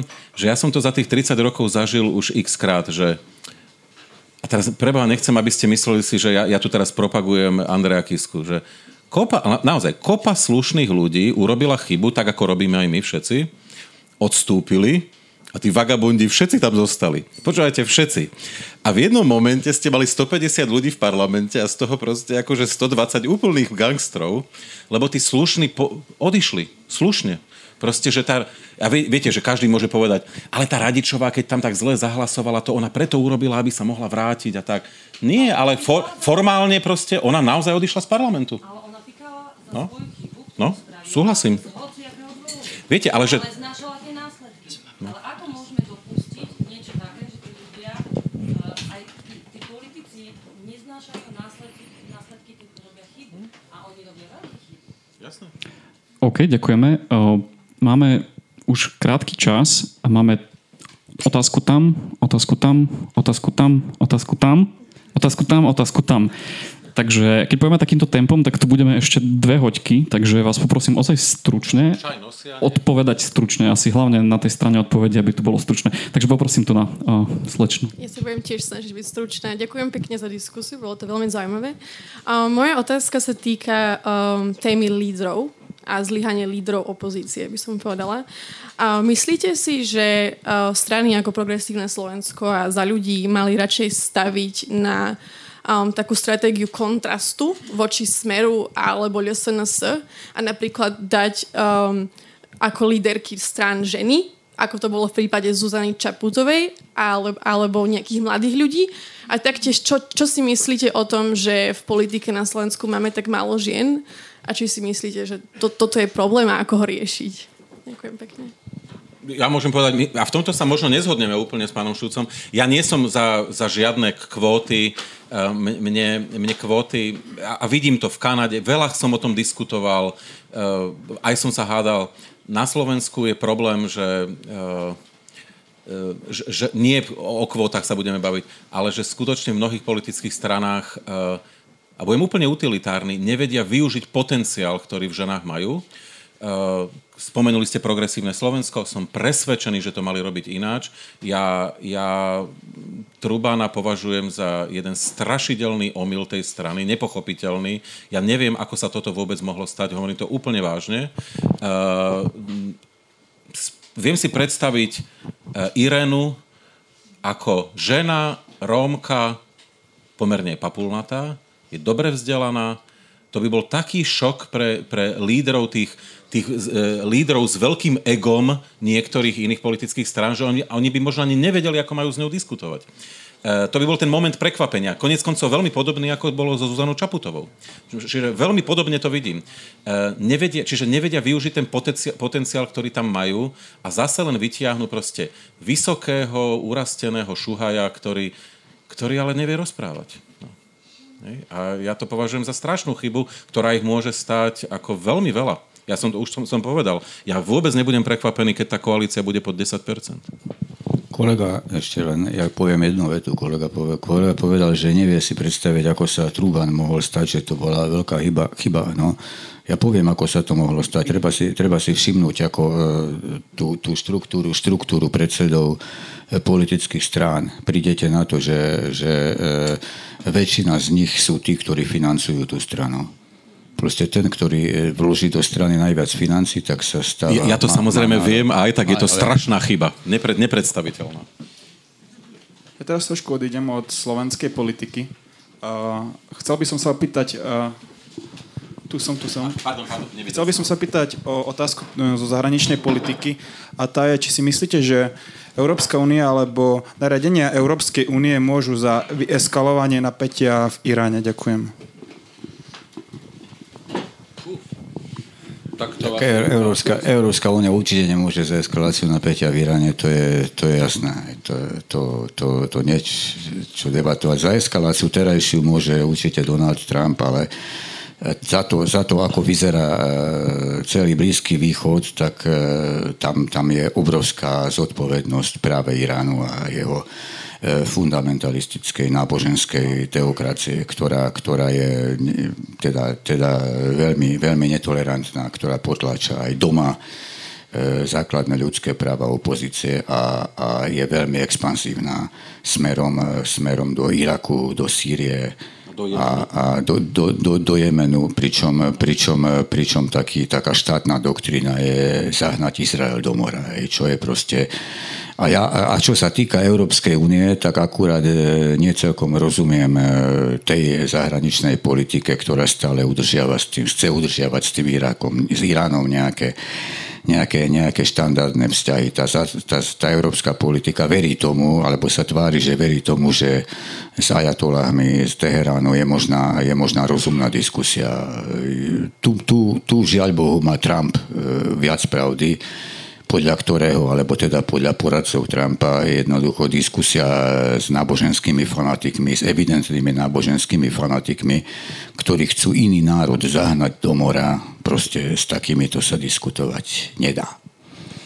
Ja, ja iba dodám, že ja by som tomu obrátil tú otázku, viete, že, že vlastne európska... Ja sa vlastne, ako ja ináč, ktorý som veľmi nadšený e, z toho, že vôbec niečo ako Európska únia je, tak ja sa ako mnohokrát hanbím za to, že kam sme to dospeli so svojím výtlakom mimo Európskej únie. Ako, ako ľudia, ktorí majú svoju nejakú reprezentáciu v Bruseli. Sme celkom krajín, je nás niečo cez pol miliardy, e, ktoré kultúrne vytvárajú to, čo ce, zbytok sveta doko, dokopy. Športovo sme gigantom. Keby, ste, keby Európska únia pretekala na olympijských hrách sama, tak vyhrávame suverénne. Nikto nám ako, ani na, na pety nesiaha. Ani Američania, ani Číňania, ani Rusi. Uh, sme spolkom krajín, ktorý vytvoril najinkluzívnejšie spoločnosti uh, oproti iným. Že to tu akože nie je úplne ideálne, no nie je, lenže inde je to ešte horšie. Uh, a mohol by som pokračovať, že v čom sme najlepší. No a okrem toho sme sa uzavreli do seba. Uh, Teraz vystúpi Británia z, z únie, zostane nám jedna, jedna lietadlová loď v Marseille, tu furt natierajú tí Francúzi dokola a hrdzavie to zo šesťdesiatych rokov. E, to nie iba my máme stíhačky, ktoré padajú a ostatné sú pokazané, to aj Nemci majú také isté, že vraj osemdesiat percent v podstate neboja schopných. A, áno, proste e, to je trápne, to je vlastne ako trápny príbeh, že táto neuveriteľný, tento... kus sveta s najväčším možným potenciálom, kde sa len pozriete, úplne rezignoval na čokoľvek, čo by mohol presadzovať vo svojom okolí. To úplne vážne hovorím.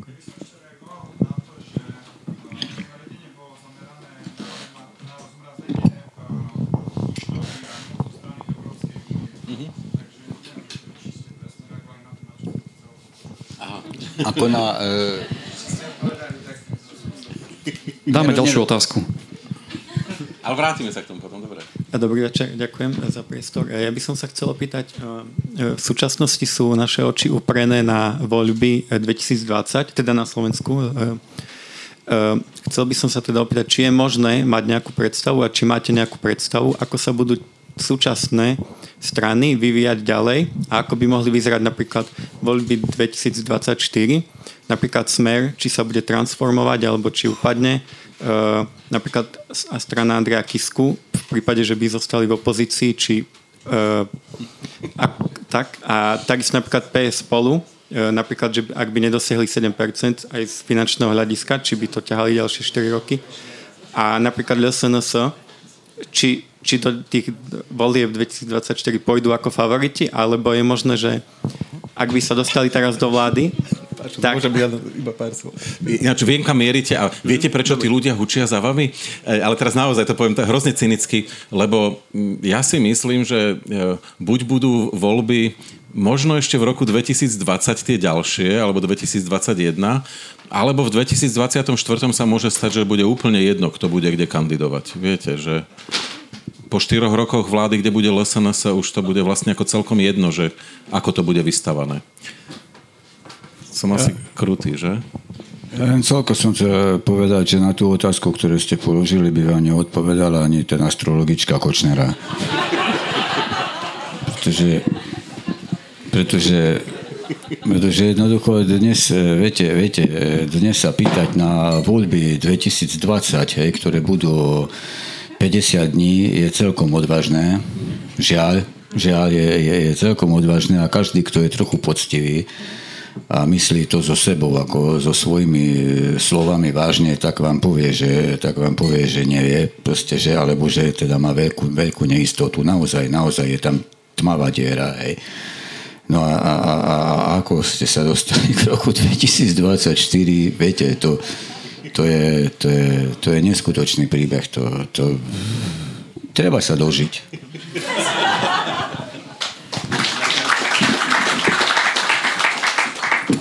Ja som pôvodne nechcel hovoriť, lebo tá otázka je taká, takže som si teraz vymýšľal otázku, ale tá diskusia je taká veľmi zaujímavá, aj tam to bolo. Ja stále spomínam, ako naozaj tento štát bol zle založený, Milan Štutovec má pravdu, že bol zle založený, všetky tie, tie problémy, v ktorých sa nachádzame, podľa mňa boli založené Mečiarom a e, mečiarovskými privatizáciami. Tam sa objavili rôzni oligarchovia, ktorí pochopili, že ako sa dá zjednodušene fungovať. V Bardejove to bolo tak, že sedemdesiat percent Bardejovčanov volilo v deväťdesiatom druhom Mečiara a mal som ten, zažil som ten pocit, keď po mne pľuli a nadávali mi. Ale potom prišla nejaká zmena, prišiel deväťdesiaty ôsmy Prvý rozdiel je ten, že naozaj my sme neriešili, či Kiska je taký alebo Truban je sympatiak. My sme išli do koalície s Moravčíkom, ktorého ľudia ešte štyri roky predtým nás tu terorizovali, lebo to bolo bývalé há zet dé es, De- Demokratická únia, ale išli sme do nejakej zmeny. A prvá moja otázka, aby som dal aj otázku, je, či nevidíte istú paralelu aj dôsledky, že samozrejme prvá Dzurindová vláda to nebolo len es dé ká. Bez es dé el by neboli žiadne reformy. Bez es dé el, nás chval Petr, Peter Šuc krúti hlavou, ale to je otázka. Bez es dé el téza, bez es dé el by sme neboli v NATO, bez es dé el by sme neboli v é ú a jednoducho všetky tie, ten marazmus, ktorý tu bol, sme zmenili, ale zároveň sa tí oligarchovia popri tom, ako prežili do toho ďalšieho obdobia. Ale to, čo chcem povedať je, že jednoducho vždycky pri tých besedách všade sa diskutuje o tom analyticky, že či by bolo dobrá taká zmena, alebo dobrá taká. My sme naozaj v tom deväťdesiatom ôsmom traja šéfovia strán Bardejove, ká dé há, dé ú a es dé á dé es chodili už v tomto, v tomto období po dedinách, trápili sme sa s ľuďmi a vysvetľovali sme im, že o čom sú voľby. Zatiaľ chodí po okrese Bardejov Kotleba, Harabín po rusnáckých valaloch a v Zborove mal dvadsať percent. A potom miestna bunka, to už teraz nechcem, ako paradoxne Mostu hit, ktorý zabezpečil, že v Beloveži, kde ešte v šestnástom roku mal Smer sedemdesiat percent, mal v tých eurovoľbách Smer už len dvadsať percent a z okolností Most hit mal päťdesiat percent. Teraz nehovorím o tých politických stranách, hovorím o tom, že jednoducho tí ľudia po dedinách čakajú, že za nimi niekto príde. Moja skepsa pramení z toho, že všetci sa spoliehajú na e, internet, no ale tí ľudia, čo bývajú v Rabskom, v Ortutovej, oni nepozerajú žiaden internet. Tí ľudia sú tí, ktorí volili há zet dé es, potom volili es dé el, teraz volili Smer a teraz možno, keď sa tam zastaví Kotleba alebo Harabin, tak budú voliť týchto. A politici naši, opozícia, diskutuje o... neviem o čom. Takže moja otázka je, ako to vidíte, pán Šuc, s tým, s tou úlohou es dé el a v tom, v tom prvou Dzurindovou vládou? Tak čisto, čisto nominálne tam možno tie hlasy es dé el naozaj pomohli k niektorým veľmi dobrým veciam, ale, ale pravdou, pra, pravdou je aj to, že tá strana bola reformnou brzdou a dosť, dosť a, a, a keby nebola vo vláde, ale niekto iný namiesto nie, ako teda, pane Bože, ten nešťastný Rusko, hej, v druhej vláde, v, dru, v druhej Dzurindovej vláde, tak by tie reformy za prvej, za prvej Dzurindovej vlády išli, išli podstatne lepšie, ale súhlasím s tým, že tie hlasy, ktoré strana demokratickej ľavice dala, hej, tak... Tak, tak boli nutné, ale, ale zase si nemyslím, že to robila nejak v nejakom šľachetnom a, a záujme alebo ne, s, nejak, s nejakou, nejakým presvedčením v srdci, že, že koná správne, čo sa napokon ukázalo na konci tohto volebného obdobia, keď, keď fakticky, myslím, sa už do ďalšieho parlamentu ani nedostáva. Iba dodám a súhlasím s tým, čo, čo hovorí pán Šuc, akurát, že vlastne to je zase len... To, že sa zlomila tá es dé elka na konci vždy, to je výsledok práce Mikuláša Dzurindu, ktorý sa išiel poprechádzať, však si spomínate, ako volali Migaša Pehatý Jojo, s Pehatým Jojom na Hrádzu v Bratislave a boli ako medzi štyrmi očami dlho, asi tam dosť nakričali na seba, predpokladám. No a keď sa vrátili, tak es dé elka zase zahlasovala. No čiže v tomto zmysle áno, je to tak, že... Viete, no tak to je svojím spôsobom ako, ako so Šusterom. Na, na Šustera majú mnohí ťažké srdce kvôli rôznym veciam, ale keď sa pozriete na to, ako Šuster podporil vždy tie najdôležitejšie veci v tejto krajine, vstup do NATO, Európskej únie a tak ďalej, tak proste rátajú sa výsledky. To, že medzi tým boli aj anakondy a únos indiánmi a, a, a proste dlhé diskusie a bolo to celé také akože naozaj náročné, no tak to vedia iba tí, čo sa toho zúčastnili. Ako, história pozná iba výsledky. Erika, Ďuri, pamätáte si ešte otázky svoje? Ja mám úplne krátku otázku. Čo by ste odporučili takému bežnému občanovi, budúcemu voličovi, že na základe čoho sa má rozhodovať, koho bude voliť. Aspoň také tri nejaké pomôcky. Ďakujem. Tak to je najnáročnejšia otázka. Skúste pozerať, kto, ktorý je najmenej populistický. Skúste tie, tie vyjadrenia podrobiť pod nejaký, pod nejaký screening, a kde nájdete, kde nájdete najviac e, takej základnej, základnej racionality, tak ja by som sa, sa prihováral, že tam sa asi tam sa asi dá dať nejaký hlas. Otázka je, či niečo také sa je dnes možné nájsť v, v, v, slovenskej, v slovenskej kampanii. Ja odpoviem, ako odpovedám na toto vždy, i keď tá otázka vlastne ma prekvapila najprv, ale poviem...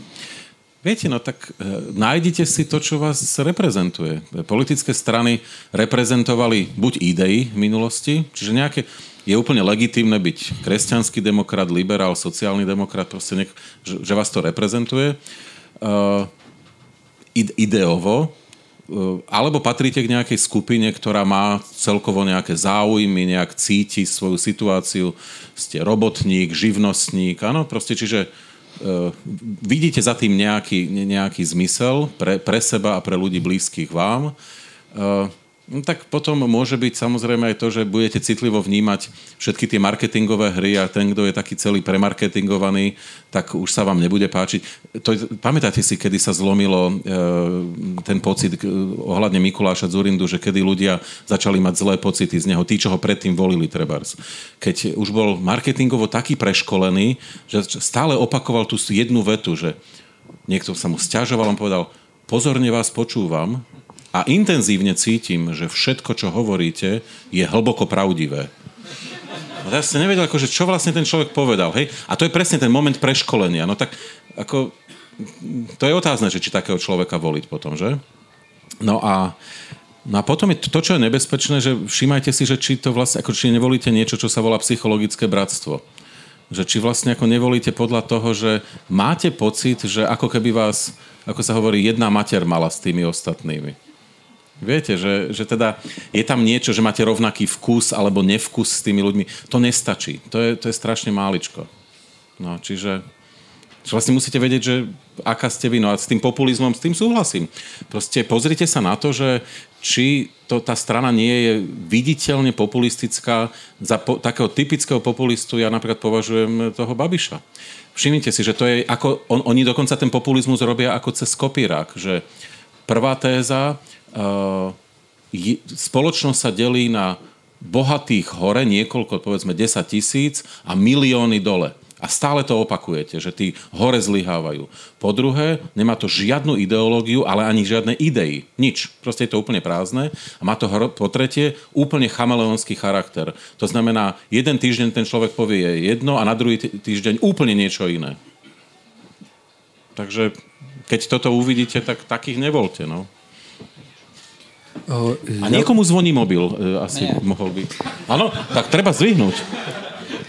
Ja položím aj otázku a chcel som reagovať na pani, ktorá si odišla medzi tým preč, že uh, nie som teda, nebudem voliť uh, Andreja Kisku a Za ľudí, ale ako na jeho obhajobu by som možno povedal, že práve keby odstúpil z toho zápasu politického, tak by tie následky neznášal. Ako vy, pán Šuc, ste povedali, že vlastne doteraz v podstate nikto neznášal následky, teda nebol uh, obvinený, to už nie obžalovaný, čo jeho asi pravdepodobne čaká, čiže tie následky práve že znáša.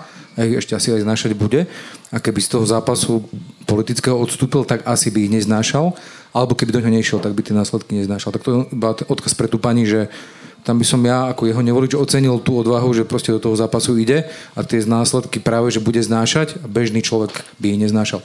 A moja otázka, moja otázka by bola k tomu, že v podstate až na, na výnimku strany ká dé há a čiastočne možno es en es a strany Progresívne Slovensko, ja nevnímam, že by sme na Slovensku mali teda štandardnú stranu v tom zmysle, nejakú západ, západnú stranu, teda štandardnú stranu v zmysle zá, západoeurópskych strán, že by vedela vymeniť svojho predsedu normálnym civilizovaným spôsobom, teda až na výnimku teda ká dé há, možno pé es a no, es en es, tam by som asi to neuvádzal ako príklad. Čím to je podľa vás? Lebo napríklad v Čechách e, sa to stalo a deje sa to. A ten náš príbeh bol podobný a teraz zrazu u nás ako keby to nebolo možné, že je to len nejakým egom tých lídrov a prečo v Čechách to tak nie je? U nás to tak je. No je to tak na Slovensku, že tí mnohí vodcovia si jednoducho zakladajú, zakladajú jednoosobové strany. On fakticky, je, on fakticky je celá strana. To sa už prejavilo aj na Dzulindovi, ktorý veľmi nerád, ktorý veľmi nerád teda, teda, teda mal, počúval, počúval stranickú oponentúru, aj keď sa to nezdá, nezdá na prvý pohľad. A keď si to vezmete, tak, tak taký typ je aj, taký typ je aj Bugár, aj keď sa, aj keď sa tiež nezdá. Samozrejme, môžete si Viete, a zase ten Sulík si založil tú stranu, viete, on fakticky ju vypiplal. Viete, viete tie, tie strany majú, tak, majú takú históriu, že, že fakticky ten Híd je a, a, ako keby potomok Bugára. A teraz keď je, no teraz vymente Bugára. Keď, keď, keď je hydrovná sa Bugár, hej, skoro, hej, proste, proste, veď, veď, kto iný by bol hyd ako, ako Bugár, hej, Sulík, Sulík es a es a teraz tam niekto má nejaké ambície a, a, a on to proste bere ako, ako, ako, útok, a, a, ako útok na seba a takýchto prípadov, takýchto prípadov, keď jednoducho tá strana zrastie, keď ten predseda zrastie zo stranou a tá strana sa stane súčasťou jeho ako osobnej identity, Je zdá sa, je zdá sa na, na to má nejaké, na, na, to, na to má Slovensko šťastie a samozrejme s tým súvisí aj ten fakt, že skutočne keď si pozriete ten, ten e, miestopis politických strán slovenských, tak vidíte takmer, myslím, že vo väčšine, že ten, ktorý, ktorý dá peniaze a položí tú základnú čiastku a potom financuje, tak on je fakticky predsedom a, a, a, a, a jeho fakticky nemožné zložiť. Hej. No kto zloží Matoviča? Hej? Lebo keď, keď Matovič jednoducho drží tú kasu, hej, a proste má v tej, kas, tej kase, je celá, v tej kase je celá strana. E, ste naznačili problém, ktorý má asi veľa aspektov, ale toto je asi v stručnosti, asi, asi tak, tak, čo ma teraz napadlo. To bola posledná otázka z publika a ja som si vymyslel ešte jednu od, odo mňa na záver, že, že aký bol rok dvetisíc devätnásť pre vás tak na takej osobnej linke, aby sme sa o vás aj niečo dozvedeli. Možno to bude otázka, na ktorú nebudete vedieť odpovedať prvýkrát. Neviem, ja som, ja som, ja som bol v takom frmoli, že ja som si ani nič nevšimol, lebo naozaj to je... Ťažko sa mi o tom hovorí a ja som tak čerstvo na Slovensku, že, ale už som si zvykol rýchlo. Po, poznáte to, keď sa vrátite z Ameriky, nie? Že, že pr- prvé tri dni tak pozeráte, jak, jak hovoria bratia Česi, výříkovie videní, lebo sa vám zdá, že napríklad všetci šoferujú ako psychopati. Ale, ale do dvoch, do troch dní je to preč a po treť, v tretí dni začnete aj vyšoferovať rovnako. E, čiže čiže už, som, už som doma, ale nejako, ne, neviem na to odpovedať. No, bol to strašný, ďalší rýchly rok proste. Kde dr- jedeme z kopce, držte si klobouky. Pán Šúc? Ja som ten... Vás nikto volá vlastne. No, tak... Hej, hej, ako, tak vidíte, že je o, je o mne. Teraz neviem, či manželka, alebo Milenka, ale... Nie, ako, tak ako viac menej ten rok nebol, ne, nebol, nebol ani najlepší, ani najhorší. Dobrý, prežil som ho s jednou dobrou správou, že som prešiel pres, cez veľké vyšetrenie, nejaké zdravotné, ktoré, ktoré mi nezistilo žiadny problém, čo, čo, čo ma naplňa. Teda v mojom veku už je to ako úspech. Takže, takže sa cítim zdravo a čo to je v tomto veku asi, asi to, najpod, to, to vôbec najpodstatnejšie, čo, čo, môžem, čo môžem o sebe povedať. Ináč ako mňa, mňa baví práca, hej, a proste si nedokážem predstaviť, že by som zostal teraz na dôchodku, alebo tak to je... A, a to, je, to, je, to, je, to máte šťastie, keď, je, keď robíte niečo, čo, čo, čo máte pocit, že... Nie, čo, čo ma baví, hej, to je, to je dobré. A zatiaľ, zatiaľ. No keď, ale to už v tom človeku sa zvykne meniť aj rýchlo.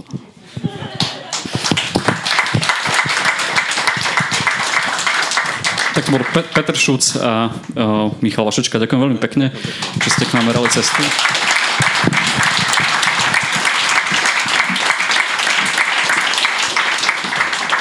tak ďakujem aj vám, že ste prišli, a keď je štvrtok a zajtra ideme do práce. Ďakujem za všetky otázky a vlastne mohli by sme vyhodnotiť aj túto súťaž, a otázka na mojich hostí by mohla byť, že ktorá otázka sa vám najviac pozdávala z publika?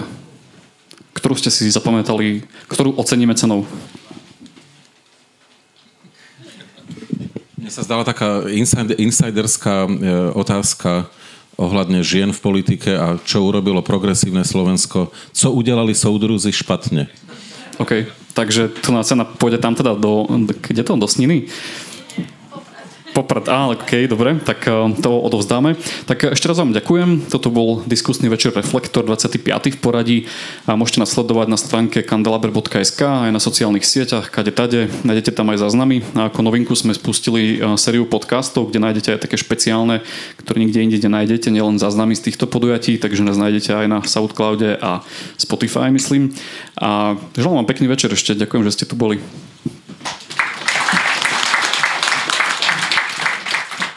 Toto bol podcast občianskeho združenia Kandeláber. Viac o nás nájdete na w w w bodka kandelaber bodka es ká.